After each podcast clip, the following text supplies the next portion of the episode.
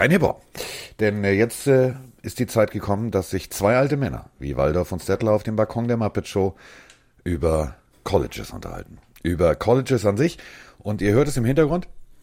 Es ist wieder Zeit für eine gepflegte mexikanische Cola und das bedeutet, das Herrengedeck ist serviert und ich begrüße ganz herzlich Herrn Higgity Heddergott. Guten Tag.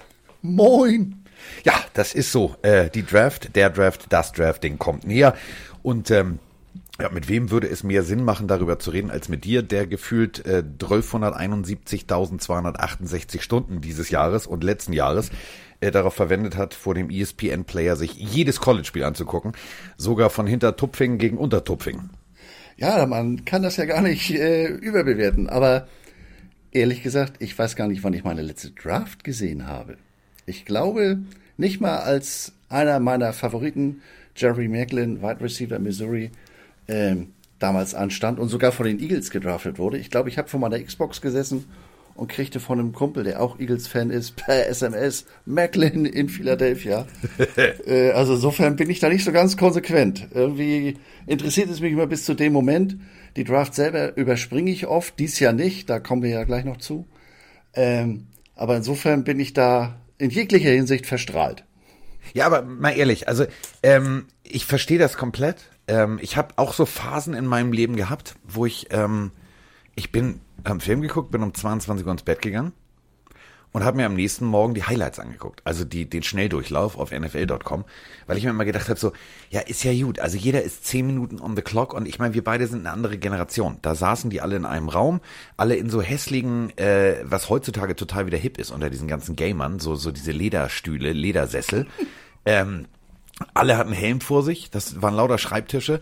Äh, es gab noch Wählscheibentelefone und äh, das war die Draft. So, jetzt ist ja irgendwie, also sorry, also lass Corona hin oder her. Also stell dir mal bitte vor, ähm, hätte irgendeiner vor zehn Jahren gesagt, pass mal auf, ähm, die NFL draftet und ähm, wir machen mal schön den Springbrunnen in Las Vegas zu und bauen da eine Bühne drauf. Da hätte jeder gesagt, sag mal, habt ihr Lack gesoffen? Also das nimmt teilweise Form an, das hat für mich nichts mehr mit sportlichem Auswahlverfahren zu tun, sondern das ist Entertainment. Ja, insofern, das wäre wieder ein Grund gewesen, äh, sich dieses Jahr die Draft anzugucken, was die da in Las Vegas so ungefähr äh, Einführungszeremonie für die Raiders, was die da abziehen, das hätte, glaube ich, äh, nochmal wieder alle Rekorde gebrochen. Und ach übrigens, wir wählen auch noch ein paar Spieler. Äh, so das beiläufig. wäre sicherlich ja so beiläufig. Äh, ja, nun ist alles anders. Nun ist so ein bisschen Throwback. Äh, wir haben beim letzten Mal ja schon drüber gesprochen ähm, Throwback im Sinne von Vorbereitung. Ähm, die ganzen Pro Days und so weiter haben nicht stattgefunden. Du musst dich jetzt wirklich auf deine Scouts, auf deine Vorarbeit äh, verlassen. Aber technisch natürlich eine Herausforderung, da träumt er selber von. Also, ich das richtig mitgekriegt habe, sie benutzen immerhin alle dieselbe Software, wenn sie Onkel Roger anrufen. Microsoft Teams, soweit ich das verstanden habe, nicht Zoom.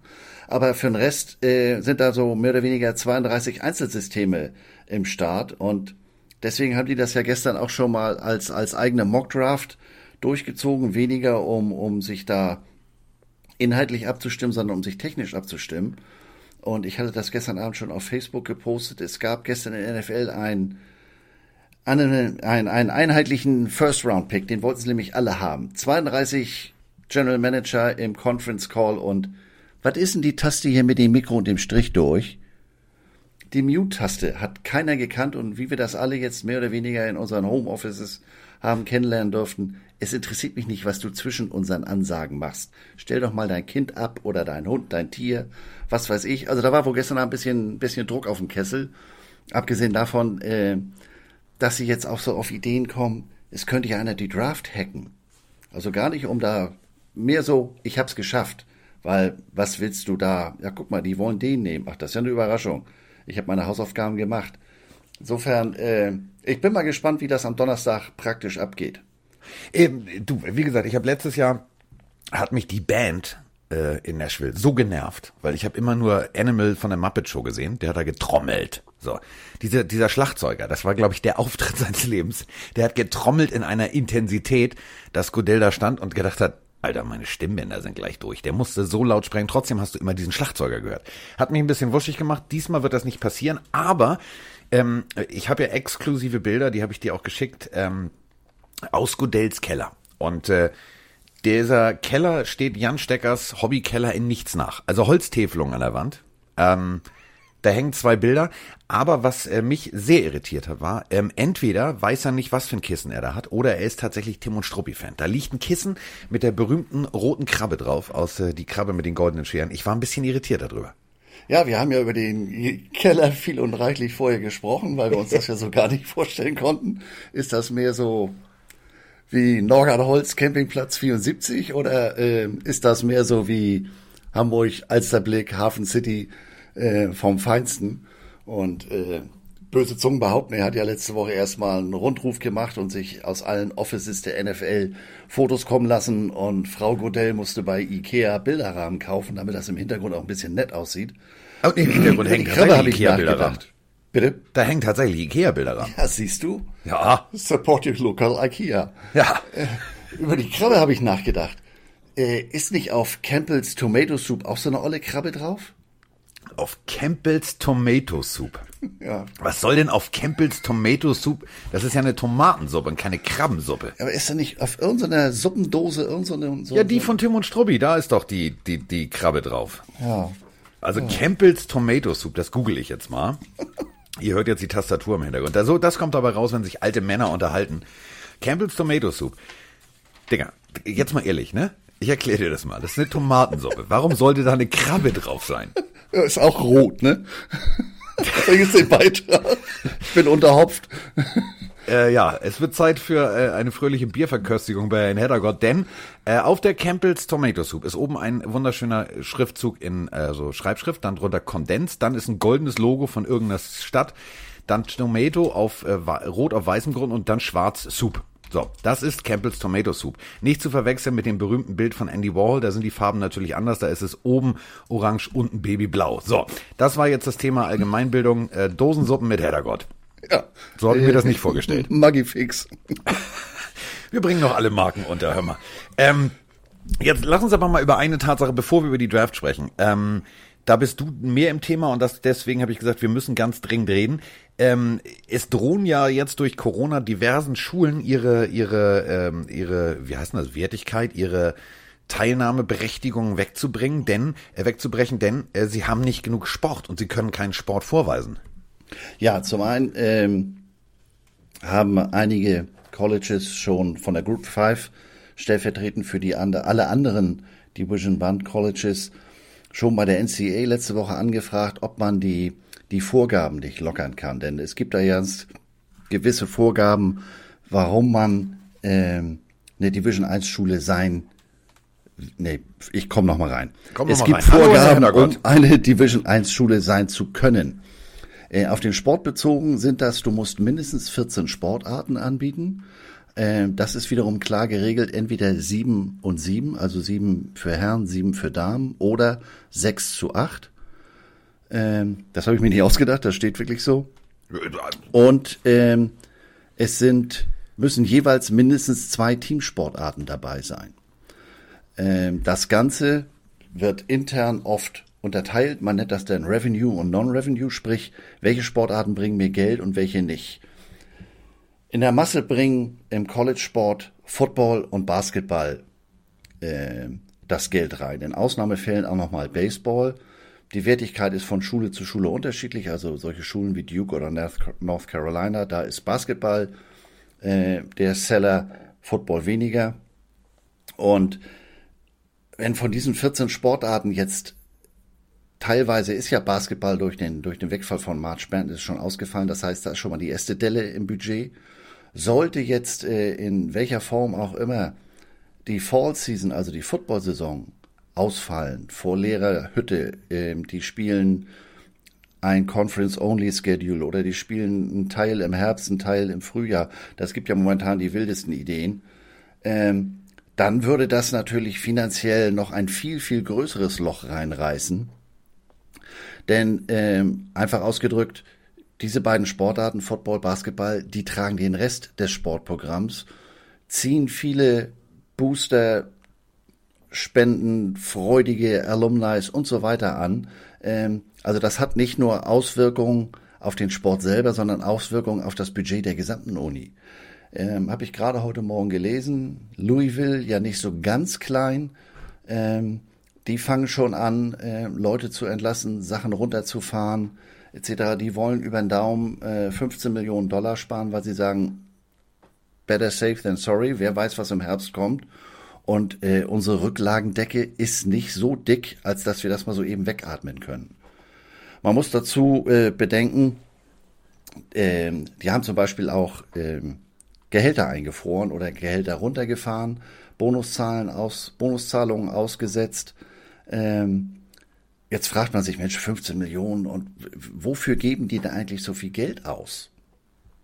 Ähm, Wer einmal dieses We Have Toured gesehen hat, weiß, das ist mal einfach, das ist Prunk. So. Ähm, der Lockerroom kostet Geld. Ähm, das, wir haben schon drüber gesprochen, wie viel Festangestellte, und damit meine ich jetzt nicht Studenten, die sich um, um, um die Ballpflege kümmern am Game Day oder was auch immer, sondern das sind ja zig Festangestellte, die natürlich auch gutes Geld bekommen. Vom Coach über den Assistant Coach bis hin zum, bis hin zum Masseur, bis hin zum, äh, äh da ist ja alles dabei. Ja, ähm, der erwähnte ballpflegende Student, äh, je nach Schule, ich habe das schon, glaube ich, schon mal erwähnt, das wird auch von Schule zu Schule unterschiedlich gemacht.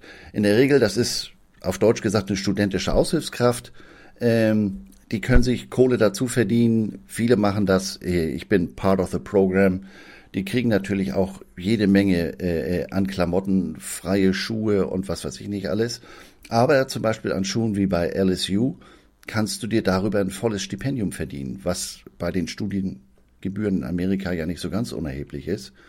Ähm, davon ab wie du ganz richtig sagst, äh, Personalkosten im College. Da gibt es ja einen neuen Trend.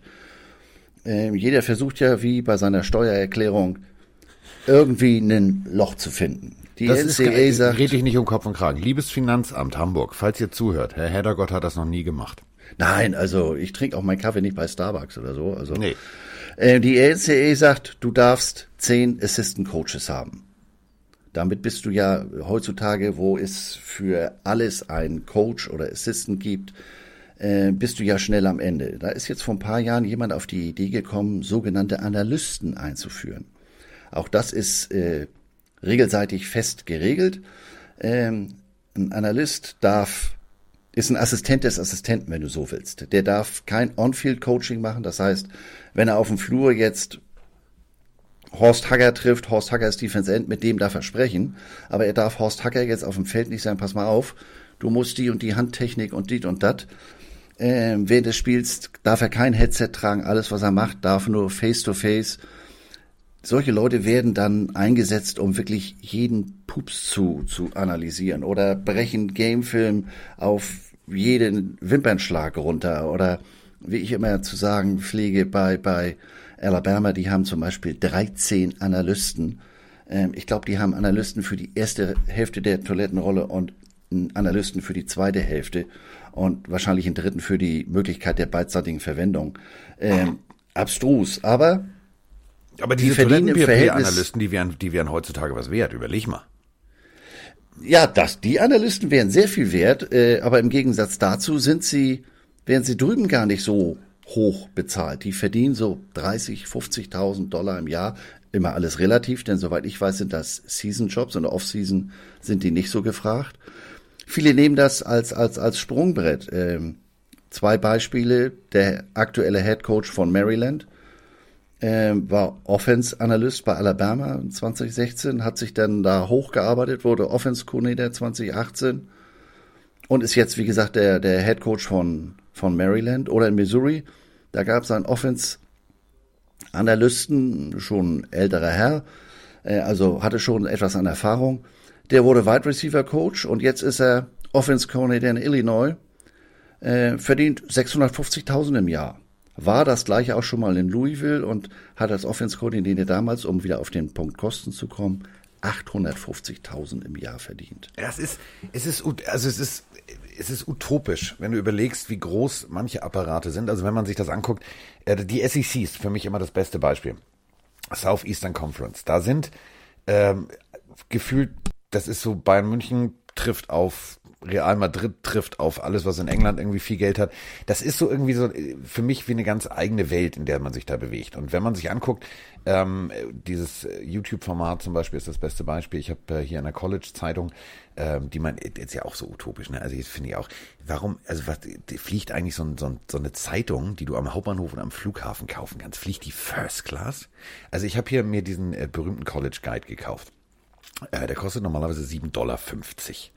Die wollten dafür haben 24 Euro. Verstehe ich nicht. Aber gut, ist ein anderes Thema. Da habe ich mir jedenfalls äh, angeguckt, genau das, was du gerade sagst, wie viel Menschen in Alabama damit beschäftigt sind, diesen, äh, diese Footballmaschinerie am Laufen zu halten. Ähm, wenn die ein Auswärtsspiel haben, dann ist ein Flieger voll. Und damit meine ich nicht mit dem Team. Das, die, das, die haben alleine sieben Physiotherapeuten. Sieben. Ähm, ja, und die fliegen ja nicht. Ähm, wir haben das vor Jahren mal gehabt. Äh, da war unter Haching? Frag mich, ich habe vom Fußball ja keine Ahnung. Wir waren auf dem Weg nach München mit einer GFL-Truppe und sind natürlich Linie geflogen. Das ist in Amerika ganz anders. Äh, da fliegst du Charter. Äh, ich habe das ja auch ein paar Mal mit Missouri gehabt und das ist schon ein bisschen bizarr. Die haben da ihre ausgedruckte Liste und ich, deutsch wie ich bin, kam da natürlich mit Reisepass und Personalausweis und ich nur meinen Namen gesagt, die auf die Liste guckt, ja, weitergehen. Kein Security-Check, kein Gonix. Auf dem Rückweg gab es einen Security-Check. Wir haben damals in Baylor gespielt, Waco, Texas. Ähm, war aber auch anders, als wir beiden das kennen. Ich kam aus der Kabine raus, da stand links einer, hat mir meine Tasche abgenommen und rechts stand einer mit diesem mit diesem Beeper-Ding, mit dieser Riesenlupe, mit der sie dich äh, am, am Flughafen, wenn du durch das ja. Gate-Dings abschließt. Das war die Sicherheitskontrolle. Die war zwischen Kabine und Bus. Ja, die hatten also das TSN-Personal zur Kabine gebracht. Ähm, oder wir haben das gehabt, zu Hause gegen South Carolina sollten wir spielen, also in Missouri, in Columbia. Und da klingelt, das Spiel ist auf dem Samstag, klingelt am Dienstag äh, im Office das Telefon. Ja, moin, hier Spedition Sövenklöven. Äh, ich soll hier was abliefern von South Carolina. Diggi, ist Dienstag. Äh, warte, ich komme runter. Naja, ich mit hin. Das Spiel war Anfang September und da ist in Columbia gerne mal so an die 30 Grad. Der Kollege hat am Dienstag die beheizbaren Auswechselbänke von South Carolina geliefert. Das ist bei denen Standard. Das ist denen völlig egal, ob die im September in South Florida oder im Oktober on Lambeau Field spielen. Die beheizbaren Bänke sind dabei. Ja, immer also der so, Po ist auch ein sensibles Organ. Ja, und der Helm soll ja auch gerne ein bisschen warm sein, wenn es scheppert. Ja. Aber so kommen natürlich Zahlen von über den Daumen 120.000 für so, so einen Flug, äh, für so ein Auswärtsspiel äh, zustande. Texas hat einen zweiten Flieger, damit die Band mitkommt. Mein Fehler. Ähm, und das ist eine Riesenband. Sorry, aber das ist wirklich eine Riesenband. Also wenn man ein Spiel von Texas gesehen hat, das ist gefühlt, wenn ihr euch das, das, das Fußballstadion vorstellt, eine komplette Kurve. Nur Band. Ja, man muss natürlich dazu auch wissen, bei so einem Auswärtsspiel kommt jetzt nicht der komplette Roster mit. Also Missouri macht das zum Beispiel so, ähm, wenn die 110, 120 Mann äh, äh, groß ist das Team, die nehmen zum Auswärtsspiel 60, ich nenne das jetzt mal Lachs Starter mit, also die Leute, die wirklich das Feld sehen. Und dann kommen fünf Mann mit, ähm, das sind dann gerne mal Freshmen, die regional einen Bezug zu dem Auswärtsspiel haben. Meinetwegen, wir spielen jetzt in, in, in Gainesville, Florida, und dann kommen da fünf Mann mit, die dort recruited wurden, die Freshmen sind, die auf dem Feld noch gar nichts zu suchen haben, weil sie den Kraftraum bisher auch nur äh, von der Ferne gesehen haben damit Mama und Papa dann ein Foto an der Sideline machen können von seinem, von ihrem Kind in Uniform. Das heißt, 60 plus 5 ist schon mal die spielende Abteilung. Dann die von dir äh, erwähnte medizinische Abteilung, Physios, Ärzte etc. Da ist so eine 737, aber mal ratzefatze voll, bis auf den ja, letzten Platz. Genau. Ja, aber brechen wir es auch nochmal runter. Also ähm, die Strecke von South Carolina. Also South Carolina ist bekanntermaßen unter North Carolina. Also so, wenn du bei Atlanta falsch abbiegst, bist du mal relativ schnell in Charlotte und dazwischen ist irgendwo South Carolina. Nach Missouri, da wo er, also Herr Heddergott regelmäßig an der Seitenlinie steht, sind es, äh, wenn du durchfährst, ohne Pause 13 Stunden 9 Minuten. Ein Hoch auf Google. Es sind 868,2 Meilen über die I-24 West. So, Interstate. So. Also überleg mal, 868 Meilen werden beheizbare Bänke gebracht. Ich möchte gar nicht wissen, was das kostet. Jeder, der mal eine Möbelspedition beauftragt hat, nur Omas alte Kommode von A nach B, vielleicht von Hamburg Nord nach Hamburg Süd zu bringen, weiß, das ist kein Schnapper. Und so kommen halt genau diese utopischen Kosten zustande. Weil nochmal, eine beheizbare Bank bei 30 Grad macht für mich keinerlei Sinn. Aber gut, das ist, das Geld muss ausgegeben werden und dann wird es ausgegeben. Ja, man sieht aber auch, äh, ähm, College hat ja keine Preseason in dem Sinne, deswegen wird ja gerne mal äh, teilweise etwas äh, bemerkenswerte Gegner out of conference gescheduled und wir haben da vor Jahren Delaware State oder irgendwie sowas, Division 2, knapp an der Grenze zu Division 3. Ähm, der rief auch an, der rief auf den Donnerstag an, deren Equipment Manager. Da kamen die Sachen, die er für seine Sideline brauchte, mit einer ganz normalen Spedition. Das war aber nicht so, als, als, als wenn Missouri auf die, äh, äh auf die Straße geht, wo denn da so, so ein äh, Sattelschlepper unterwegs ist. Ähm, da kam ein, ein Avis 7,5 Tonner um die Ecke und der hat eine eingeschweißte Palette auf den Hof gelegt und der Typ kam erst mit der Mannschaft Freitagabend, der, der Delaware State Equipment Mann und der hatte jetzt natürlich Panik, dass sich seine Klamotten da selbst verselbstständigen. Also die einen bringen beheizbare äh, Bänke und der andere äh, kriegt seine Sachen da mit, mit dem Avis Transporter äh, angeliefert und ist selber noch nicht mal vor Ort und hatte eben auch das Problem nach dem Spiel. Er hatte den ganzen Klimbim wieder zusammengesammelt, aber die Spedition kam natürlich erst am Montag. Als ich den Typen dann gesehen habe, ähm, habe ich gesehen, habe ich wusste ich auch, warum der an der Schule äh, in dem Verhältnis arbeitet. Gegen den ist äh, The Fridge Perry war Balletttänzer. Der Kamerad war mal, weiß ich nicht, jenseits der 300 Kilo. Ähm, der kannte seinen besten Freund nur aus dem Spiegel. Wie der Helme schraubt, aufpumpt, keine Ahnung. Ähm, aber es war interessant zu sehen, die Unterschiede. Das ist, also das ist ja wirklich der Punkt. Du hast es ja gerade erklärt und vielleicht äh, sollten wir es nochmal erklären. Es gibt ja Division One, das ist halt Alabama, Missouri. Also das sind die ganz großen Katzen. Und ähm, dann geht's da drunter, dann gibt's die kleineren Colleges, da kommen, äh, ja, sagen wir es mal so, da wird Football gespielt, aber eben nicht auf demselben Niveau. Und dann geht's noch weiter runter und wir enden irgendwann im Community College Bereich. So, ähm, wenn du natürlich irgendwo einen Fehltritt hast oder was auch immer und äh, du musst denken wir mal an Cam Newton, du musst dein eines College verlassen, dann musst du irgendwo zwischendurch natürlich deine Bildung und auch deine sportliche Bildung fortsetzen. Dann gehst du halt zu so einem kleineren College und äh, dementsprechend sind die halt da. Und der Sinn dieser ganzen Geschichte, warum dann zum Beispiel Missouri ähm, als eins der Top 25 Teams dann irgendwie gegen Delaware State spielt, ist ganz einfach. Es gibt, wie gesagt, keine Preseason.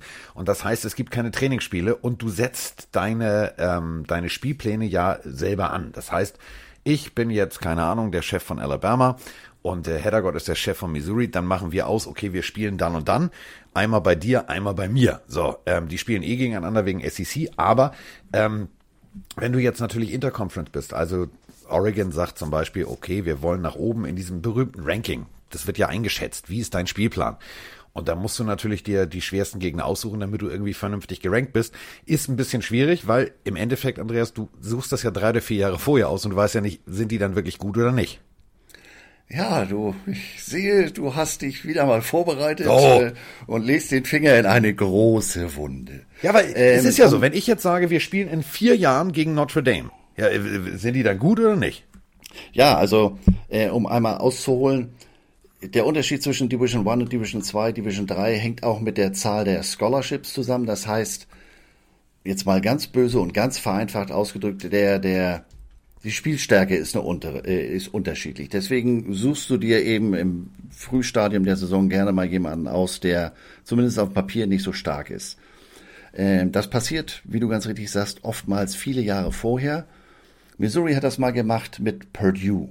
Als sie das äh, ausgemacht haben vor, was weiß ich, fünf, sechs Jahren, da war Purdue nicht wirklich gut. Und als es jetzt zu dem äh, Spiel kam, die hatten ein sogenanntes One and One, also einmal at, me, at Mizzou, einmal at Purdue ausgemacht und zuerst wurde in Columbia gespielt und die kamen auf den Platz und hatten wirklich goldglänzend folierte Helme und richtig Porno 1000. Ja, die berühmten Boilermakers. Ja, genau. Also da kommt und, ja nun mal auch Drew Brees her. Also so schlecht waren die jetzt nicht immer, aber es gibt natürlich auch Ups und Downs. Ja, yeah, und als man die gescheduled hat, da waren sie gerade mal so in der Down-Phase. Ja, grau ist alle Theorie. Das war, Entschuldigung, das beschissenste Spiel, das ich drüben je erlebt habe. Wir haben so ins Gesicht gekriegt. Äh, und auch das Rückspiel im Jahr drauf haben wir, haben wir zwar gewonnen, aber ein gutes Pferd springt nicht höher als es muss und genauso war es auch. Äh, ich glaube mit einem Field Goal Unterschied oder sowas. Ähm, also wie du ganz richtig sagst, äh, das kann auch ganz mal ganz fürchterlich nach ins Auge gehen. Ich glaube, bekanntestes Beispiel vor, was weiß ich, 15 Jahren, Appalachian State gegen Michigan. Hat jeder gedacht, ja wunderbar, das gewinnt Michigan dreistellig. Ja, das war That's nix. why they play the games. Das war nix, genau. Und dann äh, hast du halt wirklich ein Problem, weil du bist, wie gesagt, in diesem Ranking-System. Ähm, für alle, die sich vielleicht damit nicht regelmäßig beschäftigen, also es gibt eine, eine Auswahl äh, von Menschen aus allen möglichen Berufsbereichen, primär Journalisten, die dann äh, tippen. Also die sagen, für mich ist der Nummer eins und so kannst du dann natürlich, wenn du als Michigan zum Beispiel gerankt bist auf neun oder zehn und du verlierst gegen Appalachian State, also gegen, keine Ahnung, also äh, SC Harburg. So, das ist so, als wenn HSV gegen, gut, HSV ist kein gutes Beispiel. Ähm, also wenn Dortmund gegen SV Harburg verliert, ähm, dann verlieren die halt nur ein Spiel. Aber beim College Football ist es so, du verlierst dann richtig, weil dann stürzt du ins Bodenlose. Ähm, und dieses gerankte System wird ja sowieso immer hinterfragt. Aber das ist halt eben das, was den Reiz ausmacht. Deswegen spielen dann halt auch kleine Teams mit dem Fuß in der Ölwanne, roter Drehzahlbereich bis zur letzten Minute, weil sie wissen, hm, wir können hier was bewegen. Ich finde es eigentlich geil, das System, aber es hat natürlich so das ein oder andere kleine Häkchen. Oh, warte mal ganz kurz. Ich sehe einen behaarten Hintern. Ähm, ich sehe Bernie Buchfink. Bernie Buchfink ist in seinem kleinen Plastikhaus und knuspert gerade die Nüsse weg. So, wollte ich nochmal loswerden. Bernie. Bernie ist wieder da. Ja, weil mein Zoo wächst ja, also nur für euch da draußen, ähm, wir haben ja nicht nur äh, eine Patenschaft für Eselpflege übernommen, nein, wir haben jetzt auch noch Pferde. Äh, das eine Pferd hat eine blonde Wallemähne, das ist ein äh, Wallach, äh, also ein Männchen und ähm, ich musste irgendwie an Ecke denken. Mehr oder weniger. Ja, also mehr oder weniger. Ja gut, der ist halt. Mehr weniger. Eher weniger, aber so. Und äh, dementsprechend, also mein Zoo wächst. Das wollte ich nochmal so als Seitengeschichte äh, erzählen. Interessiert jetzt keine Sau, weiß ich aber mich schon. So. Ähm, Wir waren bei, bei Stärke, um es mal übersetzen, die Stärke deines Spielplans. Strength of Schedule. Dieses ganze College-Ranking-System ist für einen Mitteleuropäer, äh, der klare Tabellen mit Aufstieg und Torverhältnis und so weiter ist es überhaupt nicht nachzuvollziehen. Das hat mich auch viele Jahre äh, sehr beschäftigt und ehrlich gesagt, äh, ich habe es am Anfang nicht verstanden. Das hat sich dann erst so ab 2004, wo ich regelmäßig in Missouri dabei war und jemanden Löcher im Bauch fragen konnte, hat sich das Ganze mir so halbwegs erschlossen. Denn da gibt's ja dann auch Quervergleiche. Also Oregon hat gegen Oklahoma State gespielt und deutlich verloren. Jetzt hat Oklahoma State aber gegen Toledo deutlich verloren. Ist Toledo deshalb genauso gut wie Oregon oder schlechter oder besser oder das Ganze wird von, von Journalisten, AP und Coaches äh, zusammengestellt. Aber Amerika ist ja ein bisschen größer als die Insel Pellworm und hat Zeitzonen. Das heißt, ich sitze an der Ostküste und habe jetzt schon seit mittags um zwölf, habe mir möglicherweise auch schon äh, College Game Day mit Kirk Herbstreit reingezogen von morgens um 10 bis mittags um 12 und guck jetzt bis abends um 8 Ostküstenzeit. Da geht's aber an der Westküste erst los. Und dies Jahr ist Oregon oder USC äh, wieder mal in einer Abphase und ich müsste mir das Spiel eigentlich angucken. Ja, nee, also jetzt ist 22 Uhr, nur habe ich aber wirklich die Faxen dick von heute und ich gehe mal ins Bett. Ich guck mir morgen früh das Highlight-Tape im Sportscenter auf ESPN an und gebe aufgrund dessen mein Vote ab. Das ist doch völlig. Es ist abstrus. Es ist abstrus, denn gucken wir uns mal, gucken wir uns mal nur mal, ich fliege da nur einmal drüber. Also, das äh, finale Ranking. LSU, Clemson, Ohio State. Georgia, alles noch in einer Timezone. Jetzt geht's aber los. Jetzt kommt Oregon und das ist eben genau das Ding, was äh, was Heddergott gerade sagt. Das Ding, die kicken off, da ist es 23 Uhr, wenn du Pech hast äh, bei dir an der Ostküste. Dann geht's weiter Florida, Oklahoma, Alabama. Das ist alles noch in der, in der, in der, und es geht weiter und weiter und weiter. Und Baylor ist dann das erste Team, wo ich sage, oh, da, da sind wir schon in der Mitte von, da sind wir in Texas. Und je weiter ich nach hinten gehe, apropos die berühmt-berüchtigten Appalachian State waren tatsächlich auf 19. Ähm, aber gut, egal. Ähm, da Westküste sehe ich nicht. Ich sehe weder äh, USC noch sehe ich irgendwas. Äh, ich, das ist, das ist halt genau der Fehler. Du, du verlässt dich auf Journalisten, die natürlich ihre Arbeit nicht mit, mit einer Stechuhr vollbringen. Also die locken sich nicht ein und gucken sich das Spiel wirklich an, sondern ähm, durch diese Zeitzone hast du halt manchmal das Problem, ja, okay, alles klar. Ähm, ich gucke mir das Highlight-Tape an. Äh, das Highlight-Tape ist natürlich aussagekräftig über den, über den Punktestand. Aber wenn die jetzt zum Beispiel knapp verloren haben, ja, äh, warum haben sie knapp verloren? Das siehst du nicht in drei Minuten zwanzig runtergeschnitten äh, als, als Highlight-Tape. Das geht nicht. Und so kommen halt manchmal Rankings zustande, wo ich mich frage, hä? Warum? Ja, guck mal, du hast ja gerade eben die ersten vier äh, vom letzten Jahr runtergebetet. LSU, Ohio State, Clemson, Oklahoma. Oklahoma, da war doch was.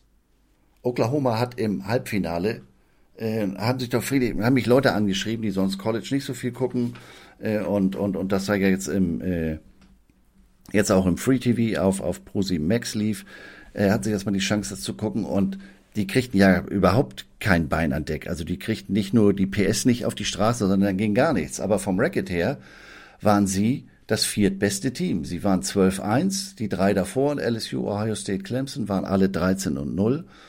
Und Georgia hatte, äh, hatte verloren im, im SEC Championship Spiel und war 11-2.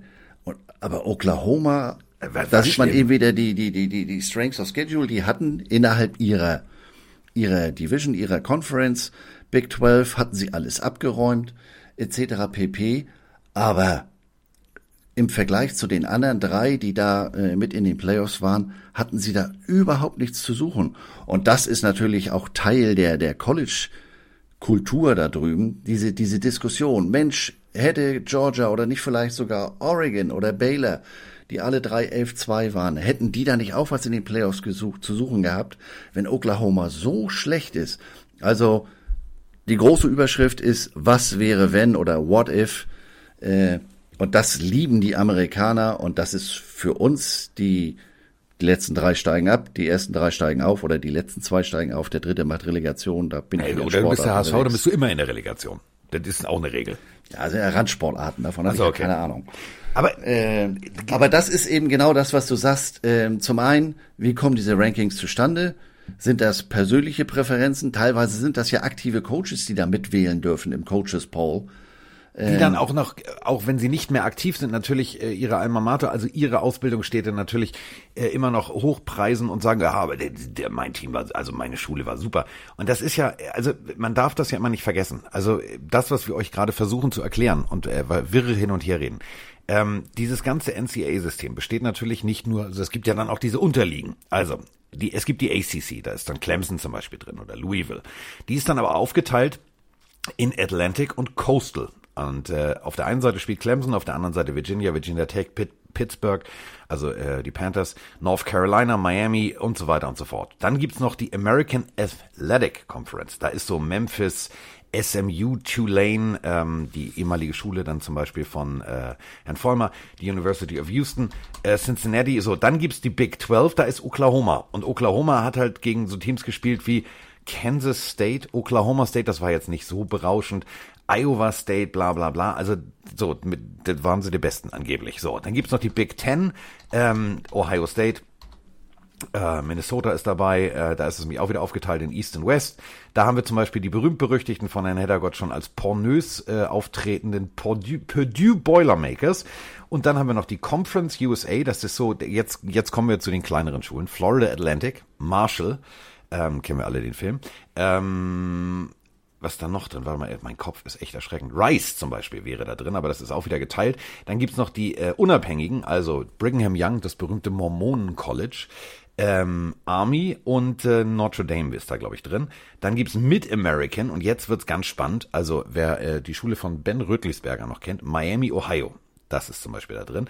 Äh, und Central Michigan. Dann gibt's noch die Mountain West, da ist dann so Boise State und Air Force.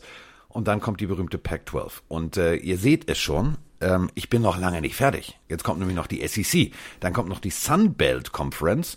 Und jetzt habe ich, glaube ich, keine vergessen. Und der Punkt ist der, das sollst du dir als Analyst alles angucken. Wage ich zu bezweifeln, dass das funktioniert. Kann nicht funktionieren. Also entweder der Typ hat eckige Augen und ist geschieden, weil er nur noch vom Fernseher sitzt, oder er macht den Highlight-Tape. Äh, Gucker. Und dann haben wir nämlich ein Problem und deswegen stimmt es immer nicht, meiner Meinung nach. Aber das ist meine Meinung.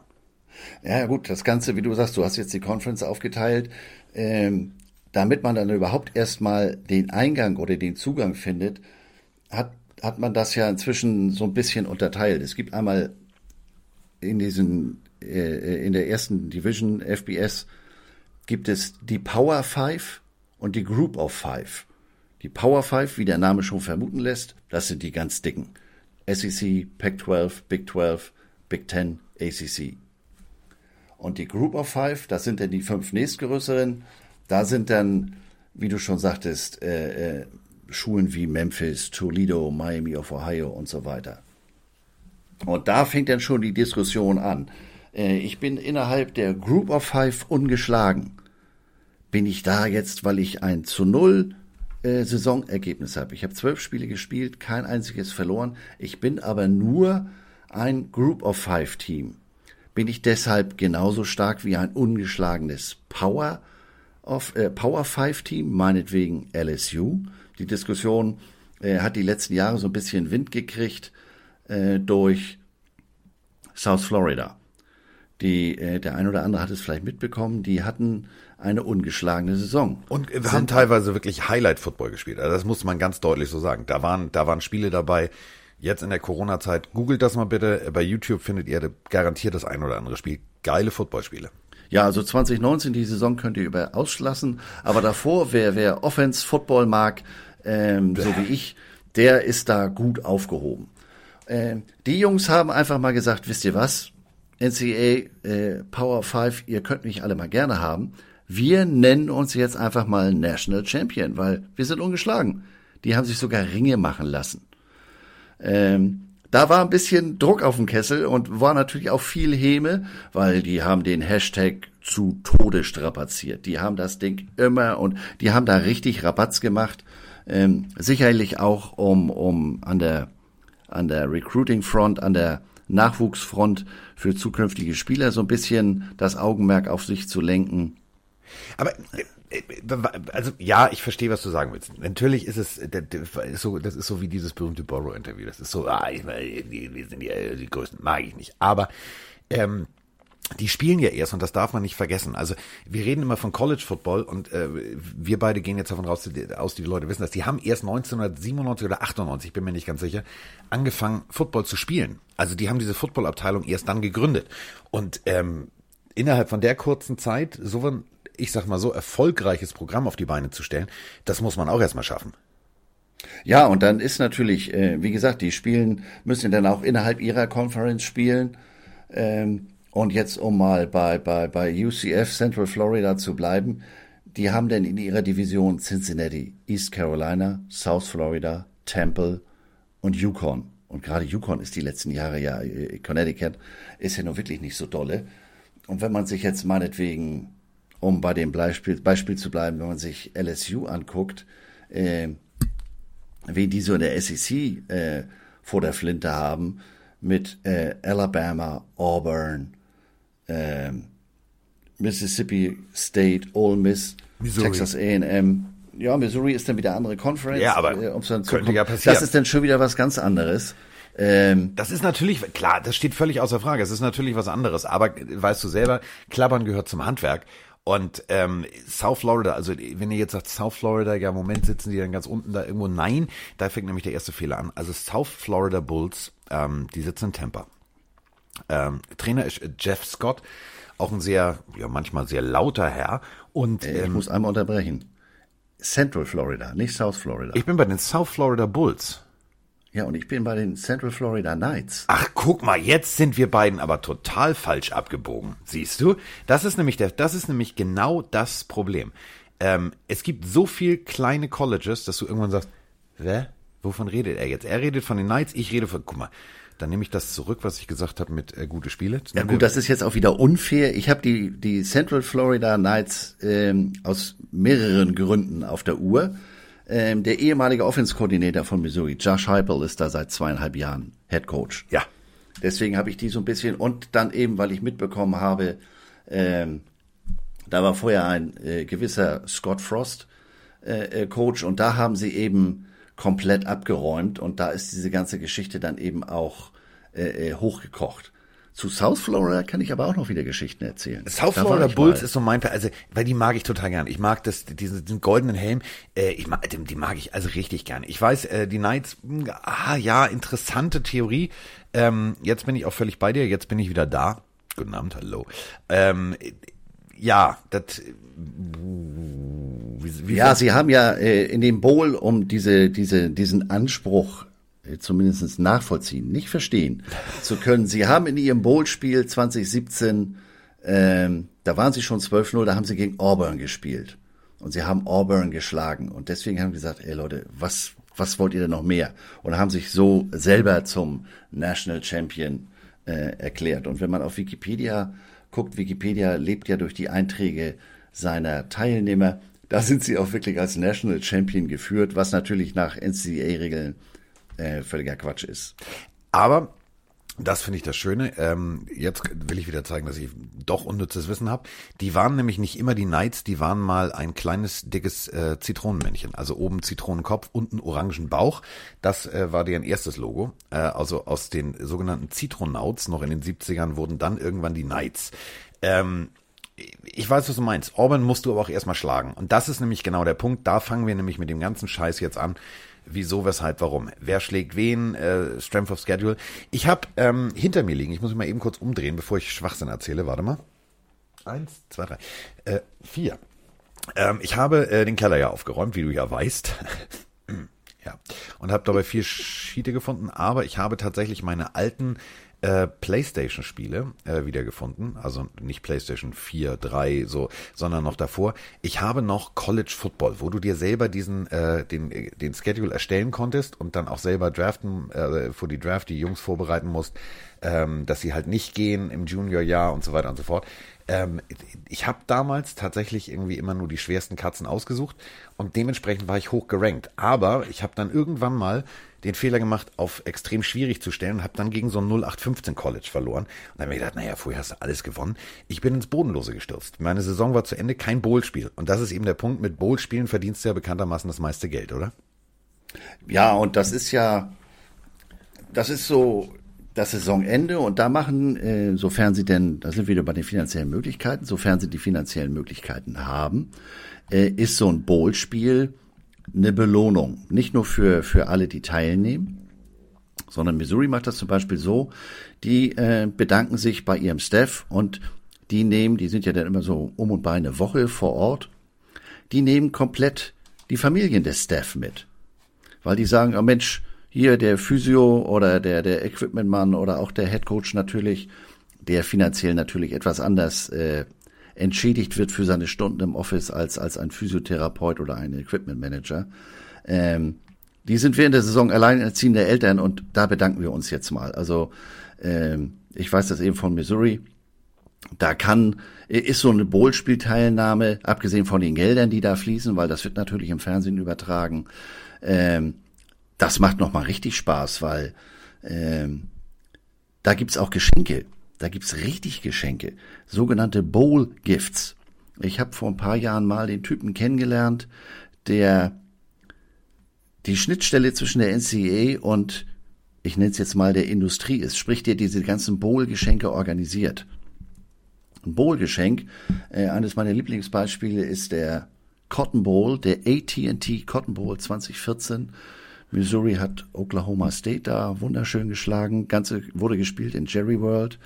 Ähm, erster Tag, die kommen aufs Zimmer, steht da eine Kristallvase. Aber nicht so, wie wir beiden sie bei Walmart oder bei Kick oder was weiß ich wo finden, sondern von Tiffany.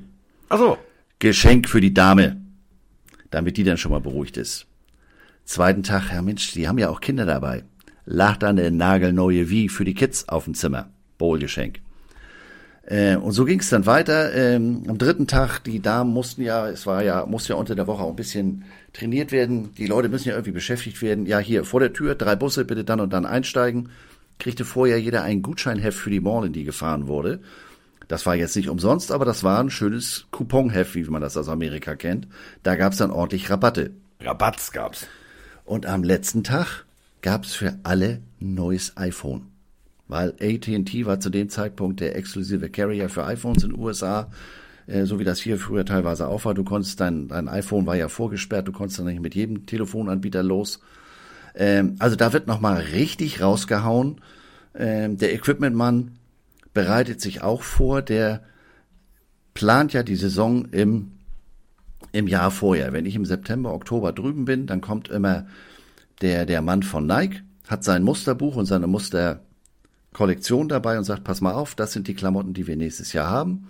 Äh, in dem Buch sind dann computergenerierte Grafiken, damit das Ganze dann in Teamfarben ist. Das assoziative Denken ist da nicht so dolle. Anekdote am Rande. Er hatte vorletztes Jahr hatte er eine Kollektion dabei, das war alles fiktiv. Alabama State. Der ist in Auburn rausgeflogen. Und Auburn hat gesagt, mit der Scheiße kommst du hier nicht rein. Da steht Alabama drauf. Will ich nicht sehen. Ja, aber das interessiert mich nicht den Typen rausgeschmissen, die Tür war noch nicht wieder ins Schloss gefallen. Da hat der Athletic Director von Auburn bei Nike angerufen und gefragt, welchen Shit die denn geraucht hätten, den mit sowas reinkommen zu lassen. Im Jahr drauf kam er wieder mit seiner Musterlektion, er stand überall Nike State drauf. Ähm, also das am Rande zum Thema Paranoid. Ähm, das heißt, die wählen ihre Klamotten im Jahr vorher schon aus und ein guter Equipment Manager sagt, wir könnten ja vielleicht in ein Bowl-Spiel kommen und da müssen die Jungs und Mädels ja auch gut aussehen. Kriegen denn aber ganz kurz diese, diese berühmten Geschenke. Äh, also ich will jetzt nicht irgendwie wieder das Finanzamt zitieren, aber das wäre ja eigentlich geldwerte Vorteil. Aber darüber wollen wir jetzt gar nicht diskutieren. Kriegen die Spieler denn auch irgendwie so kleine Tütchen auf dem Zimmer oder ist das nur für... Ja, ja, das ist auch NCA-seitig fest geregelt. Ich meine im Gegenwert von 400 Dollar. Das ist ganz unterschiedlich. Entweder du kriegst wirklich Bowl-Gifts, da ist äh, eine Fossiluhr ist mehr oder weniger Standard oder ein Rucksack von OG oder oder oder oder sie machen es teilweise, sie richten sogenannte Bowl Suiten ein.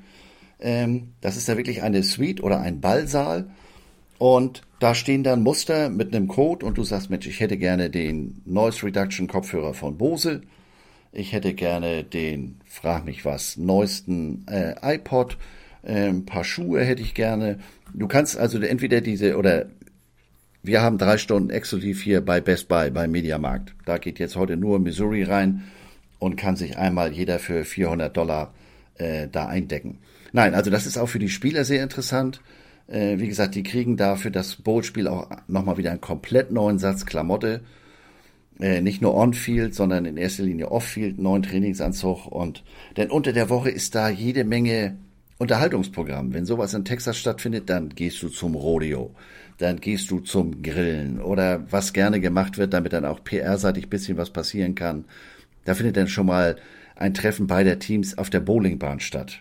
Je nachdem, wie gut die sich gegenseitig leiden können, kann es da auch schon mal zu dem ein oder anderen Scrimmage äh, in Bowlingschuhen kommen. Oh, Ah, schön, so eine gepflegte Schlägerei mit, mit rutschigen Schuhen kann nach hinten losgehen.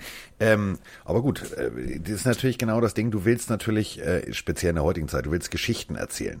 Und äh, die Auswahl an Bootspielen, das dürfen wir ja auch nicht vergessen. Also die ist ja, wenn ich jetzt damit anfange, das ist, dagegen ist der Pate irgendwie eine Kurzgeschichte.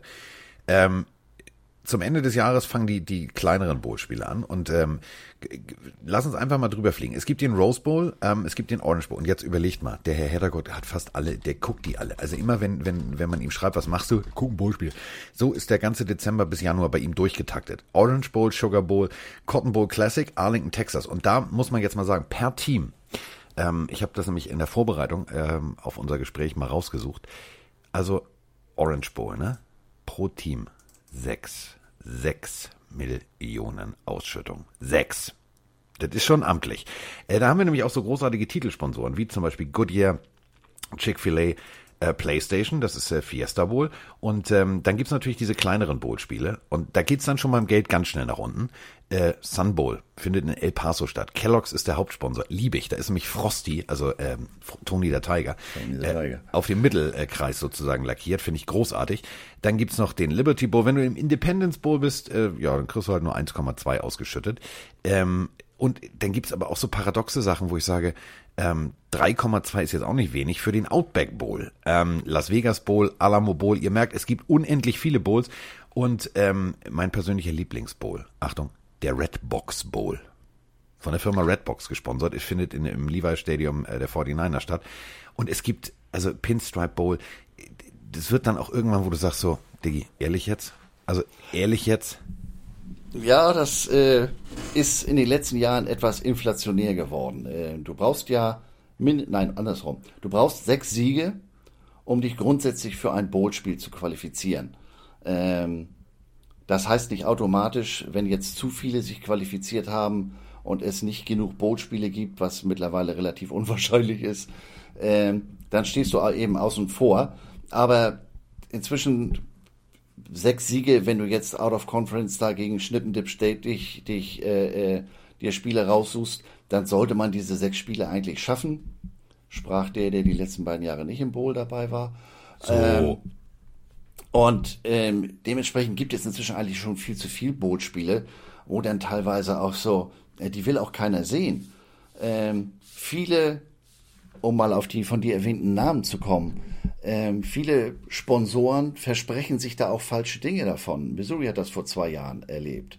Äh, der Buffalo Wild Wings Bowl, Citrus Bowl. Ähm, das war das erste Mal, dass Buffalo Wild Wings, das Gegenstück zu, zu Hooters, da gibt es meiner Meinung nach bei Buffalo die interessanteren Wings, nur eben ohne leicht bekleidete Damen. Die waren das erste Mal Titelgeber und Organisator von so einer Nummer und die hatten ein Begleitprogramm unter der Woche, die, die wussten nix. Da gab es nicht mal Wings in der Woche. Äh, also die waren mit der Organisation, dass, dass sie als Namensgeber da viel mehr machen müssen, damit waren die völlig überfordert. Und äh, das von wie vorher genannte Beispiel AT&T ist eben das andere Ende des Spektrums. Die haben die da äh, beschenkt, die haben mit den Unterhaltungsnummern die ganze Woche über gemacht und, und, und. Ähm, also Bootspiel ist nicht gleich Bootspiel. Zum einen vom Sportlichen her und zum anderen eben auch von dem, was es für das einzelne Team heißt. Ähm, ich habe es auch schon erlebt, ich weiß nicht mehr, welche Schule das war. Die hatten sechs Siege, waren theoretisch für ein, ein Bowl-Spiel qualifiziert, aber dadurch, dass es so viel Six-Wins-Teams gab, äh, sind sie in dem Jahr nicht zu einem Bowl gekommen. Und da hat sich der, der Head Coach mit seinem ähm, Athletic Director zusammengesetzt und hat gesagt, dann machen wir die Bowl-Woche eben auf dem Campus. Die haben äh, einen Speisesaal leer geräumt, haben da jede Menge Entertainment reingerollt, irgendwelche Automatenspiele, Billardtische etc. Die Klamotten, die sie dafür vorgesehen hatten, haben sie trotzdem gekriegt und haben mit denen einfach unter der Woche vor Ort, sind mit denen ins Kino gegangen, sind da bowlen gegangen. Die haben dann College on Campus gemacht. Also das Ding ist auch eben am Ende der Saison immer so ein kleiner Bonbon, so eine Belohnung. Hast du gut gemacht. Und äh, du hast es gerade gesagt, es gibt, es ist natürlich ein Abschluss der Saison. Viele äh, haben mit diesem Bowl-Spiel ihr letztes Footballspiel. Denn im Gegensatz zu, zu Deutschland, wo du GFL, wo du äh, in deiner Freizeit Football spielen kannst, das gibt's in Amerika nicht. Das gibt's halt nur äh, wirklich Organized Sports. Das bedeutet, ähm, du kannst natürlich den Helm aufsetzen und mit ein paar anderen Jungs wild Football spielen, aber es gibt halt keine richtigen Ligen. Und ähm, Somit ist das das große, äh, große Abschlussfest. Äh, wenn du jetzt nicht Profi wirst, dann ist da dein letzter Moment, mit dem du äh, Football zu tun hast. Und ähm, ich finde es immer so, so bemerkenswert. Ihr müsst das jetzt äh, aus meiner Sicht sehen. Ich schreibe dann immer, Andreas, was machst du? Dann denke ich, man kann mal telefonieren oder über normale Dinge sprechen. Ich guck den Bowl, ich guck den Bowl. Und da sind Namen dabei, wo ich mich frage so, Alter, dein Ernst jetzt? Also Pinstripe Bowl, klar, der findet in, in, in Bronx, in, im Yankee Stadium statt. Alles schön, alles gut. Aber ähm, es gibt ja auch so Sponsoren von Bowls, da, da frage ich mich, was haben die davon? Also das, was du gerade gesagt hast, natürlich wollen die Chicken Wings verkaufen. Ja, das verstehe ich. Andere Leute wollen Autos verkaufen oder äh, Bankkredite verkaufen. Aber es gibt natürlich auch den sogenannten Military Bowl seit 2008. Und da ist äh, Northrop Grumman ein äh, Rüstungshersteller. Der macht nichts anderes außer militärische Flugzeuge, Raketen und Tralala herstellen. Der ist da der Sponsor. Also ich weiß jetzt nicht, ob der, ob deswegen irgendein wild gewordener Scheich in Tralala anruft und sagt, Diggi, brauche ich ein neues Flugzeug. Aber ähm, das ist dann halt so, okay, wir müssen ein bisschen Geld geben, ähm, wir müssen das unterstützen und so weiter und so fort. Ist ja auch alles cool. Einziges Problem ist, ähm, es gibt Pläne. Und äh, Pläne sind ja immer dafür da, dass man drüber spricht. Ähm, den Chicago Bowl, der soll nochmal kommen der Austin Bowl soll nochmal kommen. Der Medal of Honor Bowl, okay, das finde ich, finde ich, finde ich schön für, für sämtliche älteren Veteranen. Aber jetzt kommen wir zu, jetzt kommen wir zum zu einer komplett abstrusen Idee und jetzt möchte ich bitte mal deine Meinung dazu hören. Ähm, die NCAA plant to be announced das Dubai Bowl Game in Dubai, den Vereinigten Arabischen Emiraten, den Ireland Bowl und den Toronto Bowl. Ehrlich jetzt? Bringt das was, außer dass die Jungs die Welt sehen? Jein. Ähm, Dubai. Been there, done that. Wenn auch nicht persönlich. Ähm, da hat ob das jetzt direkt Dubai war, in den Arabisch, da unten in der Ecke, um jetzt mal ganz geografisch unkorrekt zu sein, hat schon mal äh, eine Junioren-Football-Meisterschaft stattgefunden. Das ist da ja ein bisschen wärmer und äh, wir kennen das alle. Äh, warm und du hast was auf dem Kopf, dann wird's gerne nochmal wärmer. Aber jetzt hat man so einen Helm auf dem Kopf und ein Shoulderpad. Die Spiele haben um, abends um elf stattgefunden ähm, genauso soll doch da jetzt irgendwas mit, mit, mit Fußball äh, ja, stattfinden. Und die, dieser kleine Bestechungs, äh, also diese, ja. dieses, äh, ich nehme ein bisschen Geld, deswegen dürft ihr da eine Weltmeisterschaft haben. Lächerlich. Ähm, ich Ireland, da spielen sie ja jetzt schon teilweise, äh, äh Notre Dame hat er jetzt schon zwei, dreimal, glaube ich, gespielt. Navy, Notre Dame Navy vor ein paar Jahren. Dieses Jahr sollte da auch wieder was stattfinden. Ähm, zum einen so ein bisschen, was bei Dubai natürlich überhaupt keinen Sinn macht, um geschichtlich, äh, ja, guck mal hier, wir sind ja eigentlich, wir heißen die Fighting Irish, deswegen müssen wir ja auch mal nach Irland. Zum anderen, äh, um den Sport als solchen vor Ort zu promoten, Stichwort NFL London. Ähm, sie wollen, und Football ist da ja die letzten Jahre schon auf dem Weg, wo Basketball viele Jahre vorher angekommen ist. Stichwort Dirk Nowitzki. Sie suchen, sie suchen Talent außerhalb der USA. Sie haben begriffen, Mensch, die Welt ist ja ein bisschen größer und das gibt da ja durchaus den einen oder anderen Athleten außerhalb der USA, der vielleicht mit Football nicht groß geworden ist, aber der athletisch die Voraussetzungen durchaus mitbringt und wenn wir da ein bisschen an den richtigen Schrauben drehen, dann haben wir hier den nächsten äh, Superstar und zum anderen äh, ausländische Geldgeber können wir auch immer gebrauchen. Äh, das ist so ein bisschen meiner Meinung nach die Zielrichtung über die Sinnhaftigkeit, Stichwort Temperatur, Zeitunterschiede, äh, Stress für die, für die Teams, äh, das ist sicherlich ein anderes, anderes Thema. Aber Michigan hat die letzten Jahre, dieses Jahr haben sie es abgesagt, seine Spring Games auch immer im Ausland verbracht. Äh, Stichwort hier dieser abgeranzte Schuhkarton, wo Harbour äh, dem Papst ein paar äh, Michigan Limited Edition Nikes übergibt. Ähm, also es wird internationaler, es wird aber nicht schlauer. Also ich finde die Idee äh, absolut sinnbefreit. Also mal abgesehen davon, dass es für uns für die Zeitverschiebung besser wäre, also dann müsste Herr Heddergott nicht nachts äh, zu Frau Heddergott sagen, so Schatz, geh mal ins Bett, ich gucke jetzt noch ein Bowl-Game. Und es gibt, wie gesagt, 40 an der Zahl, die man eigentlich pro Jahr sehen muss. Ich habe dieses Jahr, glaube ich, 20 geschafft. Und den Rest habe ich dann schon als Highlight-Tape geguckt, weil es einfach, manchmal sind es auch Spiele, die du, genau, du hast es vorhin gesagt, Oklahoma, also das sind so Dinge, wo du sagst, oh, bitte, jetzt Bolzenschussgerät, Gnadenschuss, Feierabend, bitte, jetzt. Also es zieht sich wie Kaugummi.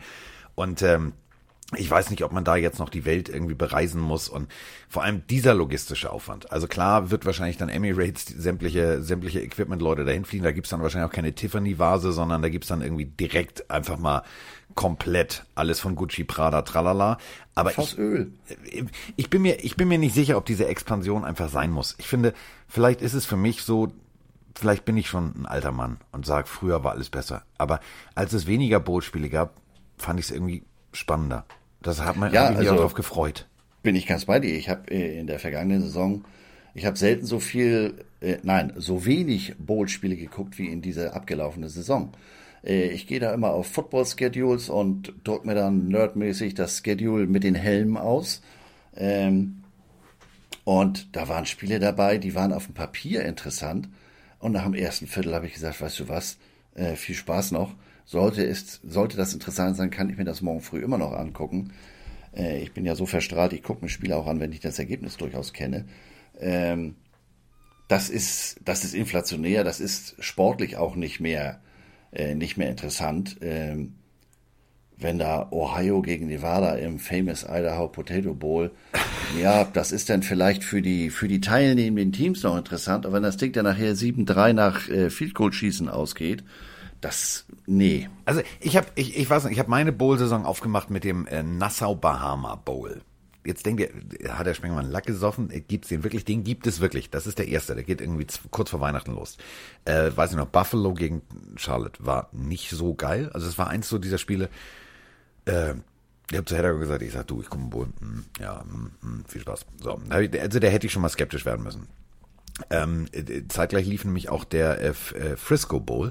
Der war allerdings ein bisschen geiler. Das war Kent State gegen Utah State. Und das war so, äh, ich glaube, 50-40. Ich habe mich für so ein schnödes 31 zu 9 entschieden. Das war wirklich, das war grottoid.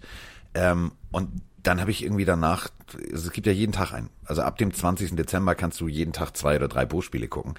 Und immer wenn ich eingeschaltet habe, habe ich gedacht so, hä? Wer? Schon wieder?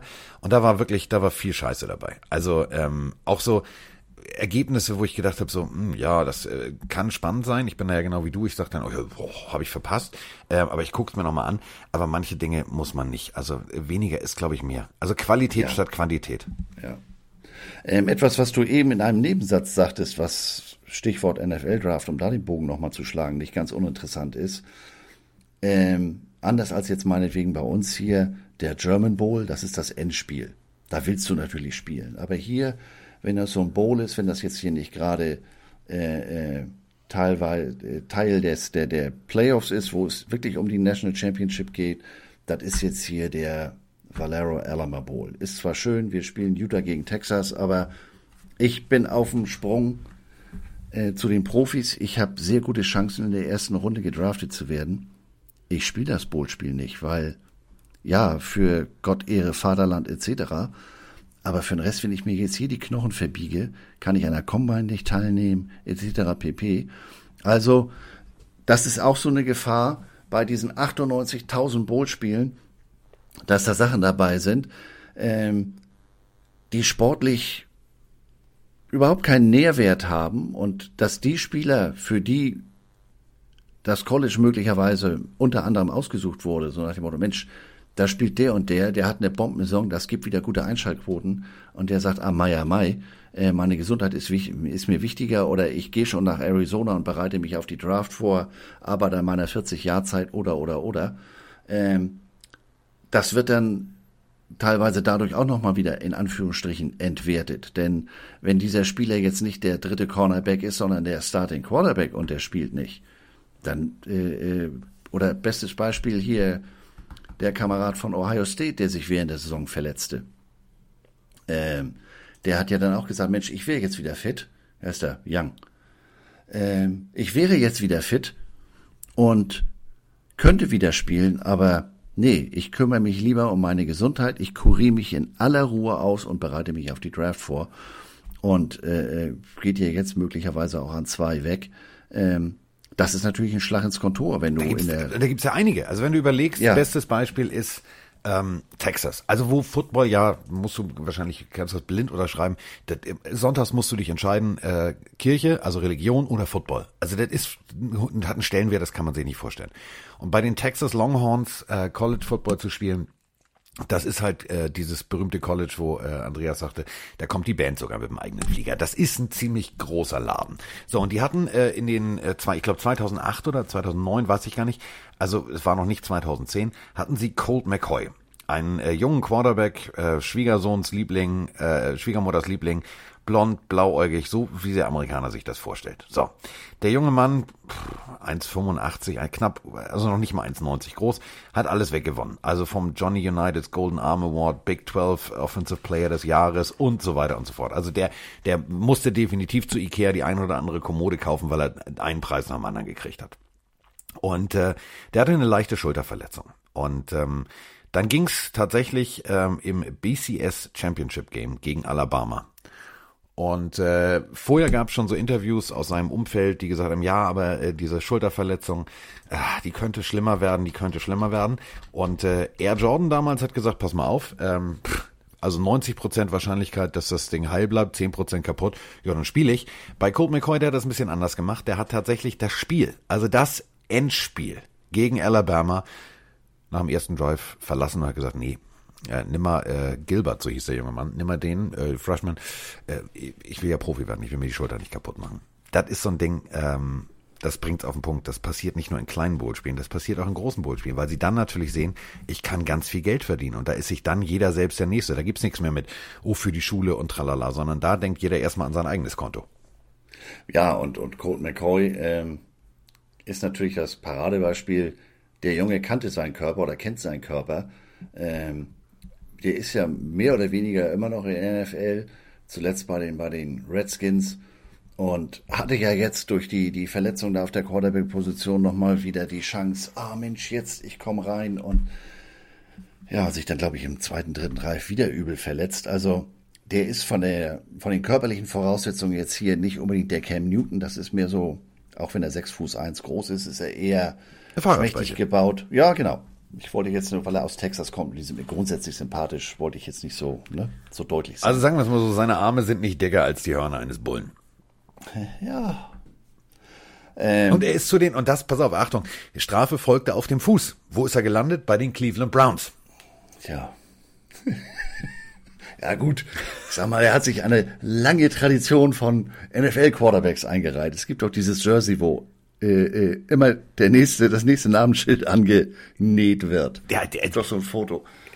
Inzwischen ist er, und äh, ich korrigiere dich ungern, aber ich korrigiere dich jetzt. Äh, Colt McCoy hat einen neuen Arbeitgeber gefunden. Ja, stimmt. Der ist der Backup von, Achtung, Trommelwirbel, Daniel Jones bei den New York Giants. Da hat ja, Gettleman wieder zugeschlagen. Klagt nicht, es könnte schlimmer kommen. Ich klagte nicht und es kam schlimmer. äh, ja, stimmt. Das ist mir, äh, ja, ich glaube, ich muss heute Abend eine Kerze für ihn anzünden. Ja, der rutscht auf der Bank von links nach rechts, von links nach rechts und äh, wenn Daniel Jones zu Boden geht, dann äh, guckt er und sagt, ist da noch jemand anders da? Ich äh, möchte nicht, ich habe keine Lust. Aber gut, ähm, das ist, also wie gesagt, es gibt halt Jungs, ähm, die ziehen es durch. Äh, bestes Beispiel ist halt, läuft ja gerade äh, The Last Dance, die berühmte äh, Netflix-Doku über ähm, Air Jordan, der wirklich, und das finde ich eine bemerkenswerte Aussage, ähm, ja, mein Fuß ist kaputt, ja, kann wieder aufbrechen zu 10 Prozent, ja, aber 90 Prozent nicht, dann lass mich doch spielen, Coach. Ja, würdest du, und dieses Beispiel finde ich großartig, würdest du äh, eine, äh, ich, du hast Kopfschmerzen, ich gebe dir, äh, ich halte dir zehn Tabletten, und eine davon könnte tödlich sein. Und die Antwort von Air John war, ja, wenn die Kopfschmerzen schlimm sind, ist mir das egal. Das ist halt die richtige Einstellung und ähm, die hat Herr Colt McCoy halt leider missen lassen. Aber gut, so, jetzt ist er bei den Giants und muss sich mit äh, Herrn Gettleman rumplagen, selber schuld. Muss man so sagen, ne? ja. Das, äh, aber gut, das weiß man natürlich in dem Moment nicht. Ähm, nee, du hättest natürlich hätte auch äh, als erster weggehen können und hier und da und ich bin jetzt geil und auch Mensch und äh, der hat dann, wäre der nächste, nein, wäre nicht. Aber er ist in die dritte Runde abgestürzt und ist äh, an äh, 85. oder 86. Stelle ist er zu den zu den Browns gegangen. Ähm, davor sind natürlich einige einige andere weggegangen. Ähm, aber gut, er, er dachte, er ist der Beste, der Beste, der Beste. Da sind wir bei der nächsten Frage, die wir noch besprechen müssen, wenn du noch die Zeit hast. Ähm, damals in der Draft ist ja äh, als erster weggegangen Sam Bradford. Ich weiß, du hast zu dem Mann eine ganz eigene Meinung. Also die Rams pickten mit dem ersten Pick Sam Bradford aus Oklahoma vor Dominican Sue und Jared McCoy. Hm, gut, war das jetzt so schlau von den Rams? Ich weiß es nicht. Ähm, ist man, also diese ganze Scouting-Arbeit. Also wir haben, ich habe äh, mit mit Mike ja einen Mockdraft gemacht und wir haben uns, äh, ich habe alte Scouting-Berichte rausgeholt, unter anderem von Dan Marino.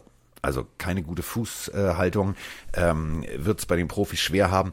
Nee, ist klar. Also ähm, wir verlassen uns ja jetzt als Team und als Fan auf die Scouts. Ähm, die haben aber schon so oft daneben gelegen. Warum gehen manche Quarterbacks so gehypt weg und manche nicht? Also ist Burrow jetzt wirklich das Beste vom Besten, vom Besten, vom Besten, dass man sagen kann, der muss an eins weggehen? Passt ja, äh, insofern, ich bin ja wieder, ich verneige mich voller Ehrfurcht über diese Hinleitung. Äh, Colt McCoy, Sam Bradford und zu, zu Barrow. Ähm, beide, die beiden Erstgenannten im College nicht so ganz schlecht. Wie gesagt, beide mehr so Modell Fahrradspeiche.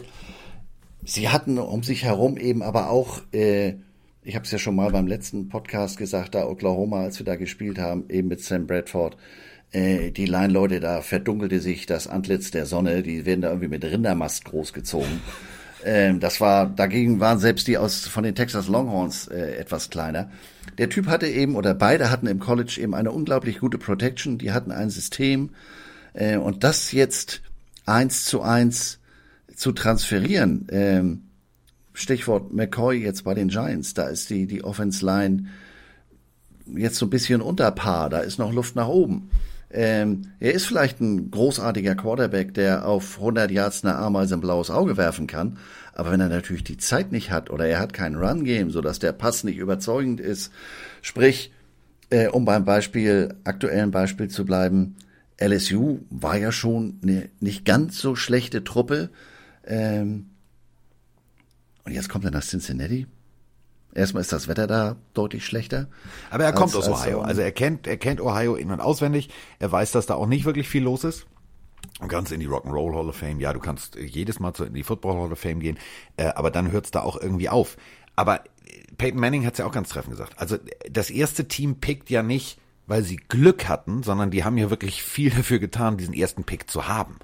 Und wenn du aus einem erfolgreichen System kommst, mit den besten O-Linern zum Beispiel, die der College Football zu bieten hat. Also du hast es gerade gesagt, das sind Viecher, wo ich sage, wo nehmen die die her? Also ist das so ein System, dass die schon den Müttern Mastmittel spritzen? Also das Baby muss ja irgendwann auch mal rauskommen mit den Genen. Also wie funktioniert das?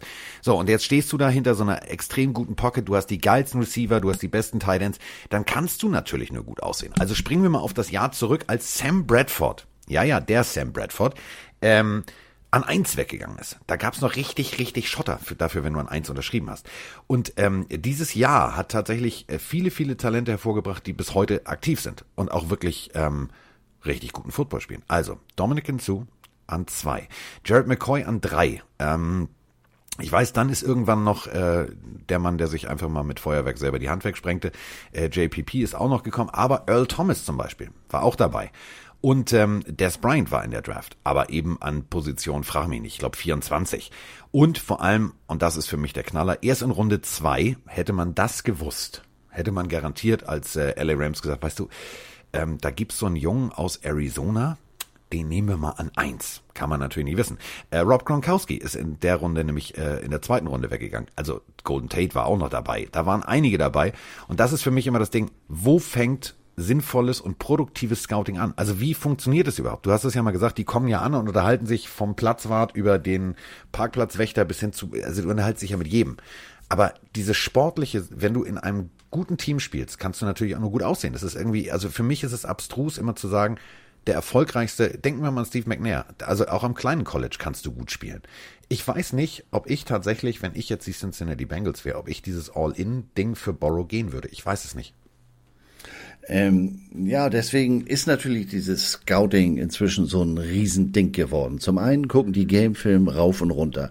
Das ist natürlich mit einem möglichen oder mit einem mit einem kleinen Sternchen zu sehen. Das ist innerhalb des auf ihn abgestimmten Systems. Da wird alles dafür getan, ihn gut aussehen zu lassen. Äh, ich hatte es beim letzten Mal schon gesagt, Stichwort Charlie Ward. Äh, äh, 83 oder sowas, Heisman-Gewinner, was weiß ich nicht, alles gewonnen.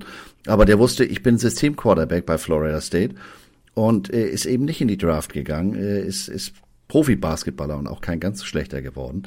Deswegen ähm, ist ja ein weiteres Tool dieses ganzen Scouting das Combine. Da geht's denn um, ich nenne es jetzt mal die technischen Werte. Wie hoch kann der springen? Wie gut kann der im Interview reden? Wie schnell kann der laufen? Auch das ist ja inzwischen ähm, da denken sie ja teilweise schon wieder in, in Dimensionen, da fragst du dich, Alter, der ist jetzt eine 1,2 über 40 Yard gelaufen. Ist das nicht eigentlich schon zu schnell? Kann der das im Spiel auch bringen? Oder äh, unterwirft der Quarterback den jetzt, weil der viel zu schnell ist? Also da wird jetzt auch schon wieder überanalysiert. Und ja, vor allem auch ne, die nächste Frage. Also es freut mich, wenn so ein Defensive Tackle, also so eine Ikea-Schrankwand, ja, wenn der irgendwie knapp 5-2 läuft. Freut mich für den. So, wenn's mal, wenn es mal eilig hat und er muss einen Flieger kriegen, ist das gut zu wissen. Also der wird den Teamflieger nicht verpassen. Aber wann muss ein Defensive Tackle 40 Yards auf, äh, im Spiel laufen? Wann? Ja, deswegen stoppen sie ja inzwischen auch schon äh, äh, Etappen in Anführungsstrichen. Ähm, aber für mich persönlich, und das fehlt dieses Jahr, ähm, ist so ein Pro Day, wo ich mir die Mechanics angucken kann. Wie wirft der? Was hat der für eine Fußarbeit? Ähm, etc. Also Sachen, die, Stichwort Dan Marino 83, äh, noch ganz anders aussahen. Äh, da kann ich mir den Typen mal, der hat da keine Line vor sich, da musst du den Ball tief werfen. Ähm, hat dann vielleicht irgendeinen Coach mit so einem Shield im Gesicht, der den, den, den Rush simulieren soll. Ähm, deswegen ist dieses Scouting inzwischen so vielschichtig. Ähm, und sie gucken ja dann auch, wie benimmt er sich, Stichwort, der unterhält sich mit dem Physio, der unterhält sich mit dem Equipment Manager, wie, wie verhält er sich off the field. Äh, wir beiden haben am Telefon neulich schon drüber gesprochen. Der eine oder andere fragt, Mensch, wo kann man denn hier nett essen gehen? Was für eine Wohnung könnte ich mir denn hier kaufen? Diggi, mach dir keine Gedanken, wir draften dich nicht. Wenn das deine ersten Gedanken sind anstelle von, wie ist denn mein Position Coach? Wie ist mein Head Coach? Ähm, was Andreas jetzt, was Andreas jetzt meint, ist, wir haben uns lange mit Gerüchten äh, von zwei, drei Spielern, die in meiner Mockdraft runtergefallen sind, beschäftigt. Und äh, das sind keine Gerüchte irgendwie, das hat nicht die Klofrau äh, des Lucas Oil Stadiums erzählt, sondern äh, es geht zurück auf Rappaport. Also wenn du tatsächlich, äh, es geht um äh, zwei, drei Interviewsituationen der Detroit Lions, ähm, als erstes fragst, ob man überhaupt in dieser runtergewohnten Stadt Detroit vernünftig und luxuriös wohnen kann und ob es auch Gucci und Prada Geschäfte gibt, hast du was falsch verstanden. Dann hast du einfach mal was falsch verstanden. Ja, ähm, wie gesagt, sie, sie versuchen ja alles Mögliche jetzt in Betracht zu ziehen. Es gibt ja dann auch diesen, diesen, in Anführungsstrichen, Intelligenztest, den Wonderlick, ähm, wo, das fand ich ja auch interessant, wir hatten da auch schon drüber gesprochen, äh, 2021 ist so der Durchschnittsscore, den du da äh, haben solltest. Von einem Quarterback erwarten sie so, ja, gerne mal eine 25. Dieses Jahr kamen die Ergebnisse raus und hast du dir hingeguckt, so, Tour macht eine 13, Jalen Hurts eine 21, Jake Fromm eine 35. Tour haben sie mittlerweile, habe ich jetzt vorgestern gerade gesehen, nachträglich korrigiert. Keine Ahnung, ob das eine Zweitkorrektur war. Der ist jetzt bei 19 gelandet. Also immer noch knapp unter dem gewünschten Durchschnitt. Äh, ich habe da mal nachgeguckt. Wer waren denn die niedrigsten bei diesem Intelligenztest? Ein gewisser Frank Gore, mit sechs. Ja gut, der hämmert auch mit dem Kopf da rein. Also ja, genau. Das ist da okay. Ist nicht du so musst nur sagen, Gap A und los geht's. Lamar ja, Jackson, genau. 13.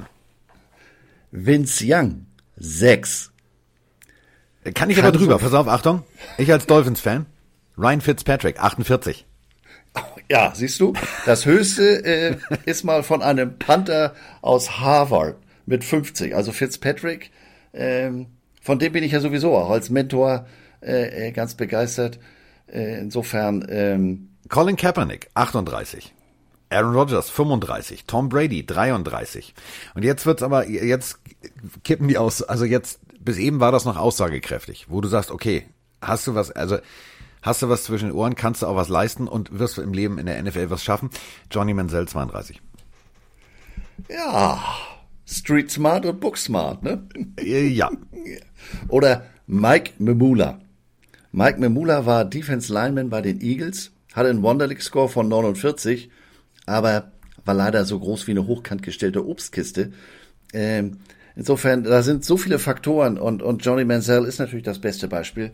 Ähm, war äh, zu Texas A&M Zeiten auf Quarterback, da war der echt eine Granate.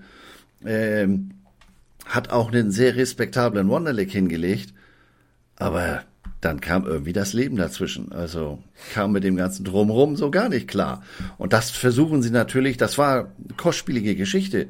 Nicht nur monetär, sondern du bist diesen Pick los. Du hast gesagt, okay, das ist jetzt hier der nächste Mann, auf dem, um den herum wollen wir unsere Franchise bauen.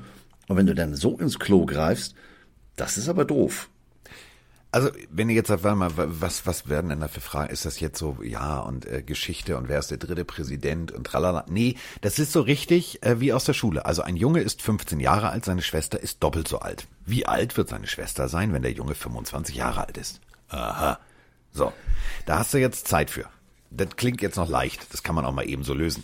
Er gibt aber noch ein Beispiel. Also ein Flugzeug fährt 70 Fuß, Fuß in der Zehntelsekunde. Wie viel Fuß wird es bei einer Geschwindigkeit in 3,5 Sekunden zurücklegen? So, das ist, ähm, das kannst du lösen. Das ist jetzt nicht, also kein, keine Raketenforschung. Also die erwarten nicht von dir, dass du mal eben kurz im Vorbeigehen die Relativitätstheorie erklärst. Das, äh, verra nee. So, ähm, ich finde jetzt auch 13 nicht unbedingt schlimm. Also äh, Lamar Jackson hatte 13. Das geht ja noch. Ähm, Eric Decker hatte viel, Carson Wentz hatte 40 und so weiter und so fort. Ähm, es haben ja trotzdem Spieler Erfolg gehabt. Also das ist jetzt ja nicht, dass das so ein Aussagekriterium ist, wo du sagst, so damit bist du jetzt raus. Damit bist Nee, du jetzt ist raus. ein, ein Aspekt von vielen, genau. Aber es ist halt, ähm, und das finde ich das Erschreckende, ähm, ich habe mir ganz viele Scouting-Berichte, unter anderem auch ähm, den von J.J. Watt durchgelesen. Das wird nix, stand da. Das wird nix. Wird niemals ein Elite Pass Rusher. Ähm, gibt ein ganz tolles Video, solltet ihr euch angucken, hat er auf seiner Seite, auf seiner eigenen Social Media äh, Präsenz äh, mehrfach verwurstelt.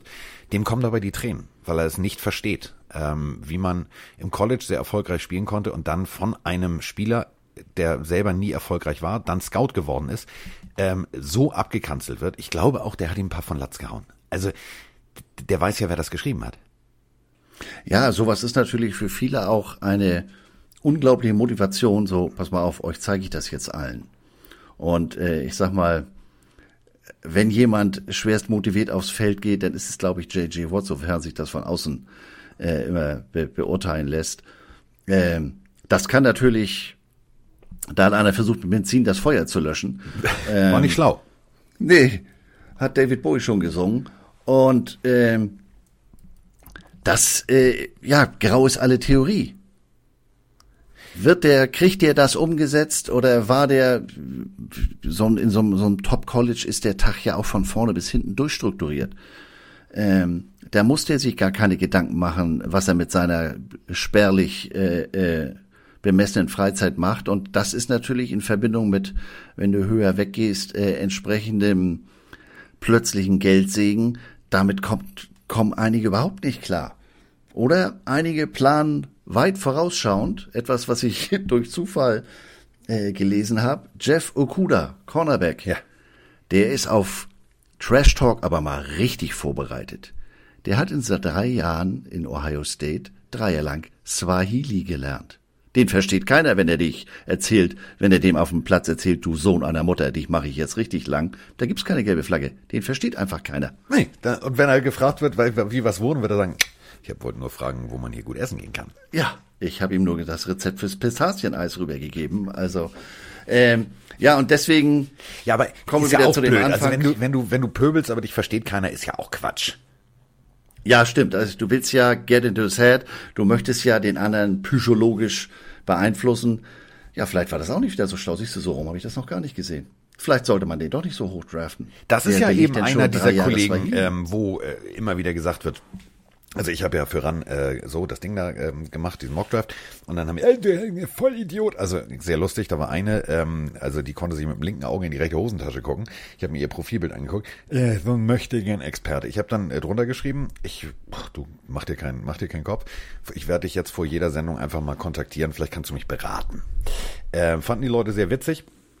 Ähm, und die zum Beispiel war fest davon überzeugt, ähm, mich dann auch persönlich anschreiben zu müssen. Ähm, ja, also das verstehe ich nicht und das ist, äh, wer, du hast doch keine Ahnung von College Football. Ähm, ich habe dann mal geguckt, wann sie geboren ist. Also da war sie noch ein wirklich warmer Gedanke ihres Vaters. Da habe ich mein erstes College Football Spiel gesehen. Ähm, das muss man echt mal relativieren. Also nur weil du ähm, meinst, dass du vielleicht drei, vier, fünf College Spiele gesehen hast. Äh, ich bin wahrscheinlich sehr tief momentan drin, weil ich viel gelesen habe. Trotzdem kann ich das nicht beurteilen. Ist zum Beispiel dieser junge Mann mehr wert von seinen sportlichen Fähigkeiten und von seinem sportlichen Potenzial als ein anderer? Das kann ich nicht, weil ich bei diesen Interviews nicht dabei bin. Wenn ich allerdings dann von einem Herrn Rappaport lese, uh, der na, einige sagen Character Issues und hier und da und der interessiert sich lieber, wo man irgendwie teure Handtaschen kaufen kann, äh, statt irgendwie wer sein Position Coach ist, dann muss man natürlich sagen, dann fällt der, dann fällt der und genau darauf kann ich mich nur verlassen, denn ich bin nicht dabei und wir haben diese berühmte Corona-Krise. Also ich kann jetzt nicht ähm, Chris Stanley anrufen, das ist der Hausmeister des Cleveland Brown Stadions. Chris Stanley, so heißt er wirklich. Und sagen, pass mal auf, kannst du mir mal sagen, mit wem habt ihr euch denn am meisten beschäftigt und wer war denn bei euch im Gebäude und so weiter und so fort? Kann ich nicht. Ähm, dementsprechend fällt das alles für mich aus und ich muss halt blind tippen. Und genau so wird es Donnerstagnacht sein. Da werden einige Picks stattfinden, wo sie entweder Glück haben oder voll ins Klo greifen.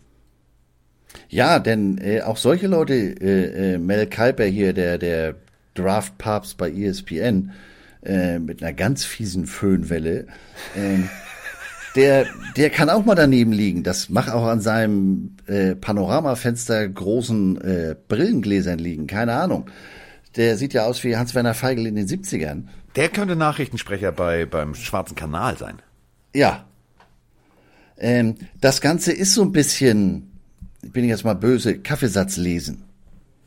Ähm, wie hat uns Uwe immer gesagt, auf dem Platz zählt und das musst du nachher sehen. Ähm, natürlich kann ich dir da statistisch beim, beim Combine die größten äh, äh, Werte abliefern. Wie gesagt, ich laufe die schnellsten, bin im Benchpress die dickste Hose jenseits des Mississippi und dann komme ich ins Camp und hab da, ich habe das äh, äh, in Deutschland mal erlebt. Wir hatten einen Jugendspieler, körperliche Voraussetzungen im Linienbereich, alter Faller, was eine Granate. Und der hat im Jugendbereich auch alles dominiert. Und ähm, dann kam er zu den Herren und da hatte er dann auf einmal gleichwertige oder überlegene Leute gegenüber und damit kam der vom Kopf im ersten Jahr überhaupt nicht klar. Und das ist jetzt im College ja ähnlich. Ich vergleiche das ja immer, Carsten kann es wahrscheinlich schon nicht mehr hören. Ich sage immer, das ist eine Pyramide.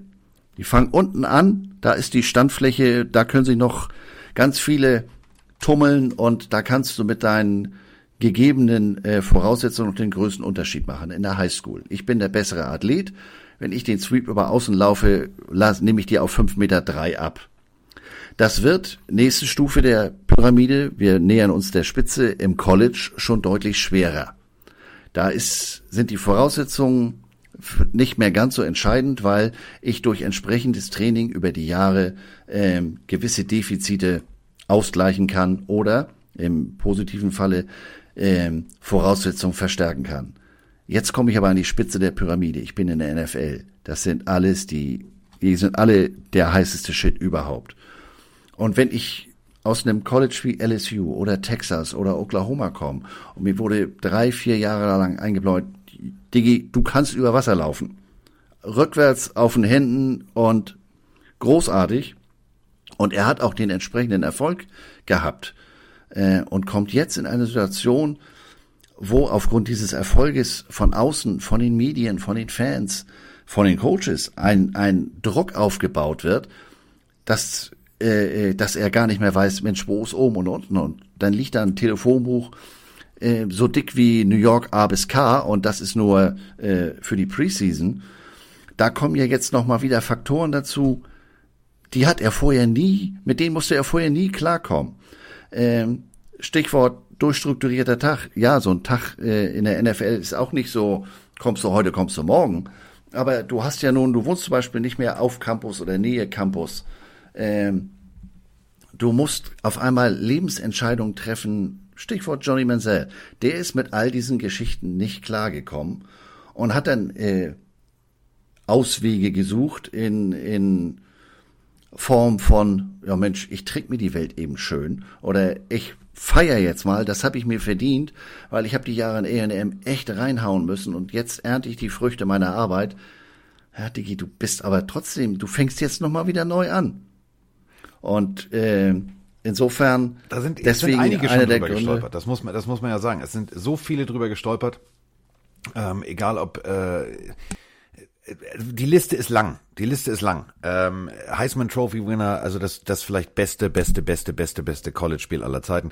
USC damals äh, gegen Texas, beide äh, großartige Quarterbacks kommen in die NFL ähm, und fanden die NFL spannender als das äh, Spielen an sich und äh, fanden das drumherum spannend. Und dann fällst du halt auf die Fresse. Und ähm, das ist genau das Problem. Du hast meiner Meinung nach zu viel Einflüsse. Du, du, Du bist schon bekannt, die Leute beobachten dich, du hast aber noch nie richtig Geld verdient und jetzt unterschreibst du, wie Baker Mayfield zum Beispiel, einen ersten Vertrag und kriegst 17 Millionen. Er hat schlau gemacht, er hat für die fürs Team erstmal ganz gepflegt, ähm, haben wir bei Building the Browns gesehen, ein wunderbares Wohnmobil besorgt und hat gesagt, so, wir haben hier jetzt ein Quarterback Meeting Room, da können wir uns hinlegen und da können wir chillen. So, andere kaufen halt andere Sachen und drehen halt durch. Und wenn du diese Frage im ersten Interview stellst, dann hast du verkackt. Wo kann ich das und das kaufen? Wie kann ich wohnen? Du musst genau wie du sagst, dein Leben strukturieren. Du musst dir eine, eine Wohnung oder irgendwas besorgen, was relativ dicht an der Facility dran ist. Denn wenn du Quarterback bist, dann fängt dein Tag morgens um fünf an. Dann gehst du nicht um zehn entspannt mal aus dem Bettchen und sagst, oh, ich bin eine geile Katze, sondern du musst halt, du, du bist der Erste und der Letzte, der das Gebäude betritt. Ja, und das ist, äh, äh wie gesagt, du kommst aus dem College, du bist der, du bist der gefeierte Superstar, du hast das gewonnen, du hast vielleicht eine National Championship und jetzt ist zum einen diese Erwartungshaltung, weil du so hoch gedraftet worden bist, aber auf der anderen Seite hast du eben nicht mehr da vorne die fünf mobilen Schrankteile stehen, sondern hast da jetzt auf einmal ähm, das sind nur noch Kommoden, aber die sind nur noch hüfthoch und sind auch genauso beweglich. Äh, du läufst auf einmal um dein Leben oder äh, hinter dir steht ein Running Back, der sagt, Diggi, feed me. Ähm, oder du hast da auf, auf, auf Wide Receiver einer, warum wirft er nicht auf mich? Ich bin der beste Wide Receiver ever und also nicht nur von außen, sondern auch teamintern ist da möglicherweise, äh, zerren die aus allen vier Himmelsrichtungen an dem. Ähm, und 2021, so groß musst du erstmal rausgeben können. Hast du so viel Wechselgeld dabei, äh, dass das gut geht? Ähm, insofern, ja, natürlich sind das sogenannte Experten und die haben den nach Strich und Faden auseinandergenommen, aber ist genau wie mit dem Spiel. Appalachian State müsste das Ding haushoch verlieren. Aber sie That's wollen halt nicht verlieren und wollen gewinnen. Das ist halt eine Einstellungssache. Und wenn wir, wenn wir jetzt einfach mal äh, auf Donnerstagnacht vorspringen. Also, ähm, Donnerstagnacht, Godell sitzt in seinem Keller vor den frischen Ikea-Rahmen und äh, auf der frisch von äh, Mutti sozusagen, von Mutti Godell schön gemachten äh, Couch und sagt, pass mal auf, äh, jetzt geht's gleich los, dann geht's halt los. Und der erste ist Mike Brown. Mike Brown ist der Besitzer der Cincinnati Bengals. Äh, 1935 ist der junge Mann geboren, er spielte selber, hat selber mal Quarterback gespielt. So. Ähm, ist ordentlich, also hat ordentlich was im Portemonnaie und jetzt geht die, die Kette los. Pass auf. Also, der wird sich vorher beraten haben mit und jetzt, äh, Achtung, falls es irgendwie nicht klappen sollte und falls ihr mit dem Pick der Cincinnati Bengals nicht, ich habe die E-Mail-Adressen hier, nicht zufrieden sein solltet, ähm, ich sage euch nochmal die Namen, dann könntet ihr einfach at cincinnatibengals.com und schon kriegt er das. Also, äh, Mike Potts ist der Scouting Director, Potts mit Doppel-T, also wie flott oder wie bitte, also Mike Potts. Ähm, der arbeitet zusammen mit Steven, jetzt wird es ein bisschen schwieriger, der heißt ein bisschen wie Radischi, Ra so, und Bill Tobin. Die zusammen, ähm, die haben das zu verantworten. Und Andrew Johnson und Christian Sarkisian, das sind die, die dann vom Owner aufs Maul kriegen, wenn es nicht funktioniert. Das sind die, die rausfahren und die Spieler alle einzeln scouten. Was mich ein bisschen jetzt irritiert, Andreas, ist, es sind nur zwei Scouts. Wir beide haben Building the Browns gesehen. Da gibt es Regionalcoaches die rumfahren und gucken und machen und tun. Und ähm, die waren selber alle mal Coach oder Spieler oder wie auch immer. Und ähm, die sind dann für die für Scouting zuständig. Bei den Bengals gibt's nur zwei offiziell. Das ist jetzt ein klarer Nachteil, oder nicht? Ich bin gerade ein bisschen fassungslos, weil die Zahl kannte ich nicht. Ähm, ja, ich bin sprachlos. Das, wie soll das gehen? Also pass auf, äh, wir haben oben angefangen. Duke Tobin ist Director of Player Personnel. Mike Potts ist Scouting Director College. Steven Radisian ist äh, Scouting Director Pro. Ähm, Bill Tobin ist Personal Executive. Und äh, dann kommt offiziell aufgelistet Andrew Johnson, Scout, Christian Sarkisian, Scout. Und dann kommt noch Jeff äh, Geoff, Geoff, Geoff, also wie Georg nur mit FF. Äh, das ist dann der Scouting Technologie Consultant. Und das war's. Das ist deren Abteilung. Und diese Abteilung beschäftigt sich mit Pick 1. Ich habe äh, parallel recherchiert bei, die, bei den Bengals. Sind es zwei. Bei den Browns, äh, Adam Al-Kayal, einer. Äh, Zach Ayers, zweiter. Colton Chappell, dritter. Sam DeLuca, vierter. Matt Donahue Fünfter, Gerald äh, McCully Sechster, Max Paulus, den mag ich, Max Paulus, das ist auch so ein alter Römer. sieben, ähm, sieben. Und sie haben zwei, nein, die haben drei, vier und jeder hat noch einen Assistant äh, Director Scouting. Also äh, ihr seht, jedes Team geht da anders ran. Ich bin wirklich gespannt. Ich bin echt gespannt auf, auf die Nacht, was da passiert. Ja, ähm was ja, kriegen die einzelnen Teams in Form ihrer Analyse die berühmten PS auf die Straße?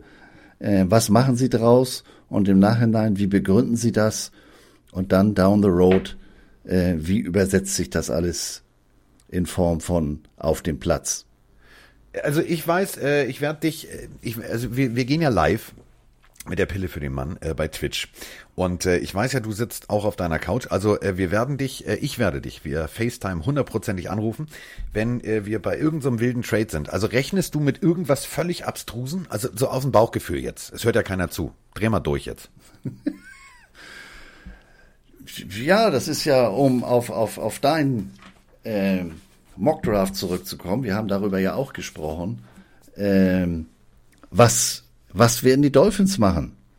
Was werden die Chargers machen? Wird da, wird da einer durchdrehen?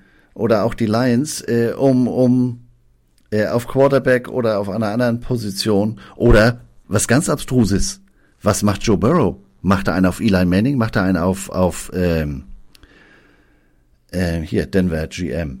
Und sagt, Elway. nee. Der hat ja auch Elway. damals gesagt, nee, da, da gehe ich nicht hin, da gehe Nee, ich da nicht hin. ich nicht hin. San Diego, ihr fühlt euch wohl nicht. Ähm, bisher sieht es ja so aus, als wenn er sich äh, seinem Schwiegersohn äh, Aussehen nach äh, so verhält und sagt, jawohl, Hacken zusammen, die Bengals haben meinen Namen aufgerufen, natürlich gehe ich zu den Bengals. Aber das würde ja alles über den Haufen werfen, wenn der Junge jetzt am Donnerstagabend sagt, wisst ihr was, ich habe mir das anders überlegt, da will ich nicht hin. Ich komme aus Ohio, kenne ich, ich möchte jetzt was anderes Ich sehen. möchte noch Palm sehen, ich möchte noch Miami. Ja, also ich, ich dann ist der Rest der Draft Donnerstagnacht ja gelaufen, weil dann knallen in Arnsburg die Korken. dann, dann, du, dann, dann, dann renne ich hier nackig, dann, also, äh, da scheuche ich die Esel, aber da gehe ich mit der Esel nochmal Gassi. Ähm, ich, ich, also, ich glaube ja wirklich, und das, das meine ich jetzt echt, also ich habe so ein ganz beschissenes Gefühl. Also, ähm, ich habe, ich weiß nicht, wie ich sagen soll, aber ich glaube tatsächlich, da wird irgendwas passieren, womit keiner von uns rechnet, was jetzt schon eingetütet ist, was auch Godell nicht weiß. Der sitzt da und sagt sich, ja, ja, ja, das wird alles gut laufen. So, guckt nochmal über seine Schulter, sagt, oh, hängen die Bilder schön, die muss ich wieder zurückbringen. Ja, alles klar, so, okay, geht los. So. Und dann wird irgendein Team völlig durchdrehen. Die werden völlig eskalieren. Und äh, dann bricht das ganze System zusammen. Dann bricht auch alles zusammen, was wir gemockt haben bis zum geht nicht mehr. Weil im Endeffekt, ja warum? Also wenn jetzt tatsächlich, ich spinne jetzt mal rum, ähm, die Dolphins schon rauftraden, nur auf am einen Platz, ja, äh, mit den Giants. So, und sagen sich, ja, geil, haben wir vorher eingetütet. Was passiert denn, wenn jetzt die Chargers allerdings schon mit den Lions getradet haben? Oder was passiert, sage ich jetzt auch ganz ehrlich, was passiert, wenn, wenn nicht Borrow sagt, ich will nicht zu den Bengals, sondern die Bengals sagen, ach, der zickt ja jetzt schon rum. Nee, lass uns doch mal lieber Chase Young nehmen. Also dann bricht, also dann bricht Panik aus. Dann, ich bin gespannt, was da wirklich, was da, was da eintritt. Ich bin echt gespannt. Ja, also äh, äh, da sind sich ja die, die Experten auch wieder nicht einig. Ist der Chase Young eigentlich der wertvollste Spieler in dieser in der diesjährigen Draft oder ist es der Burrow? Äh, und, und wenn da die Teams ähnlich unterwegs sind und sagen, das machen wir jetzt mal ganz anders, das ist ja schön, dass sie uns alle äh, in die und die Ecke gestellt hat, aber wir laufen jetzt mal im Kreis und nicht im Quadrat und machen was ganz anderes. Ähm, das hat ja einen fürchterlichen Dominoeffekt und ähm, das könnte dann dieses Jahr, wo sie eben alle nicht in einem Raum sitzen und sich entsprechend abstimmen können und entsprechend reagieren können, sondern shit, ich habe ja nur ein Telefon. Wen rufe ich denn jetzt zuerst an? Oder ich habe keine Ahnung, wie die da technisch aufgestellt sind. Ähm, hat ja privat auch nicht jeder 28 äh, Telefon- oder Internetleitungen. Ich, also ich Ähm. glaube, dass, dass diverse General Manager extra nochmal bei AT&T oder bei Verizon waren oder was auch immer. Und da liegen jetzt vier, fünf iPhones. Äh, Also, weil die Wahrscheinlichkeit ist halt wirklich, du sitzt nicht in einem Raum. Du musst natürlich mit dem Owner, also wer zahlt mal, du musst mit dem Owner, mit dem Head of Personnel, du musst ganz schnelle Entscheidungen fällen. Weil Ja. was passiert? Ich, ich habe gestern nur so aus Spaß, wirklich mal so aus Spaß, gesagt, man ist ja auch seinem Lehrmeister immer so ein bisschen noch was schuldig. Der hat ja viel beigebracht und ähm, du kann ja sein, ne? So. Ähm, was passiert denn jetzt? Nur mal so hypothetisch. Ich weiß, es wird nicht eintreten, aber ich will es einfach nur mal sagen. Was passiert denn, wenn der olle Bill jetzt die ganze Zeit sein Telefon immer äh, drückt er immer drauf, sucht Kontakte und geht auf Matt und ruft immer Matt Patricia an und sagt, Diggi, ohne mich wärst du da nicht. Das macht er so lange, bis er sagt, ja, okay, du hast recht. So. Und jetzt traden die Patriots zum Beispiel hoch. Was passiert denn dann? Dann ist aber mal richtig Druck auf dem Kessel. Dann hast du als Dolphins, Schrägstrich, Chargers, Schrägstrich, alles, was noch ein Quarterback braucht, ist dann aber in einer richtig, also die, die fühlen sich dann jetzt schon mal offiziell gefickt. Weil dann bricht alles zusammen.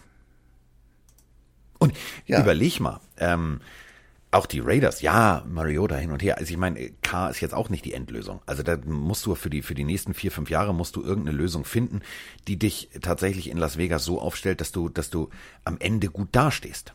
Ähm, ich persönlich habe da einfach echt ein Problem. Ich ich weiß nicht, was die endgültige richtige Variante für die Raiders ist. Du willst ein neues Stadion beziehen. Du willst am Ende gut dastehen. Aber ist das K, ist es Mariota? Ich weiß es nicht.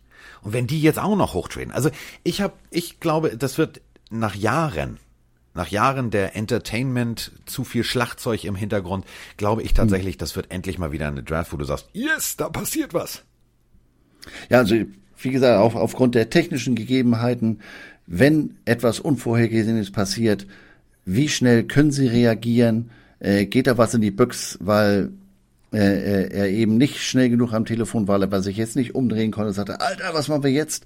Ähm, haben die auch, je nachdem, bei den Bengals ist es ja dann äh, äh, offensichtlich nicht so viele, aber hat dann jeder der Beteiligten dieses riesengroße Draftboard, das ja sonst in diesem sogenannten War Rooms immer hängt, hat da jeder äh, eine Kopie zu Hause hängen oder wie, wie muss ich mir das eigentlich vorstellen? Ja, weil normalerweise streicht einer die Sachen durch. Vor? Das musst du ja jetzt selber machen, während du es noch beobachtest. Ja. Du hast ja jetzt hier nicht den 45. Hilfswilligen, der das Board bedient, das musst du selber. Du musst parallel die, oder du stellst deine Frau oder deinen Sohn dafür ab, keine Ahnung. Äh, ja, aber wenn dein Sohn erst drei ist, dann funktioniert das nicht. Nee, also, das äh, wird interessant. Nicht nur inhaltlich, sondern auch in Anführungsstrichen technisch. Und damit meine ich jetzt nicht die Telefonleitung, sondern wie organisiere ich mich zu Hause selber? Also ich bin, ich bin sehr gespannt. Wir werden auf jeden Fall ähm, fröhlich FaceTime, denn ich möchte auch dein Gesicht sehen. Da sitzt, sitzt du dann mit deiner Eagles-Kappe auf. Hallo, guten Abend. Hast das ein oder andere kleine Bierchen in der Hand, denn ähm, äh, heute ist wieder Bierverköstigung. Ne? Also Herr Heddergott, muss ich euch erklären, der äh, liebt äh, Draftbier und ähm, äh, Craftbier. Und äh, da ist ja momentan... Geiler Versprecher. Draft, Craft ist ja auch, ja, also Roger Craft, oh Mann, das ist, das ist ein Ohm.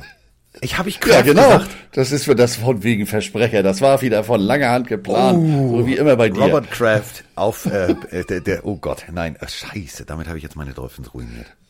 Egal, also er mag Draftbeer und jetzt äh, heute kommt irgendwann der berühmte äh, Doug Hefferman Verschnitt in der braunen Uniform und bringt ihm eine neue Kiste Bier. Das muss man auch erstmal schaffen. Bier Aus per Post. Plankstadt. Aus was? Plankstadt. Das ist bei Schwetzing ja, Schwätzing, also schwätzen tun wir auch die ganze Zeit und zwar für ja, das Zeug, aber ähm, ihr seht, also ähm, in der heutigen Zeit kann man sogar Bier mit der Post bestellen. 31,3 Kilo darf ein Paket übrigens schwer sein. Also ihr könnt auch drei Säcke Katzenfutter und noch ein paar Leckerlis bestellen. Das könnt ihr auch alles machen.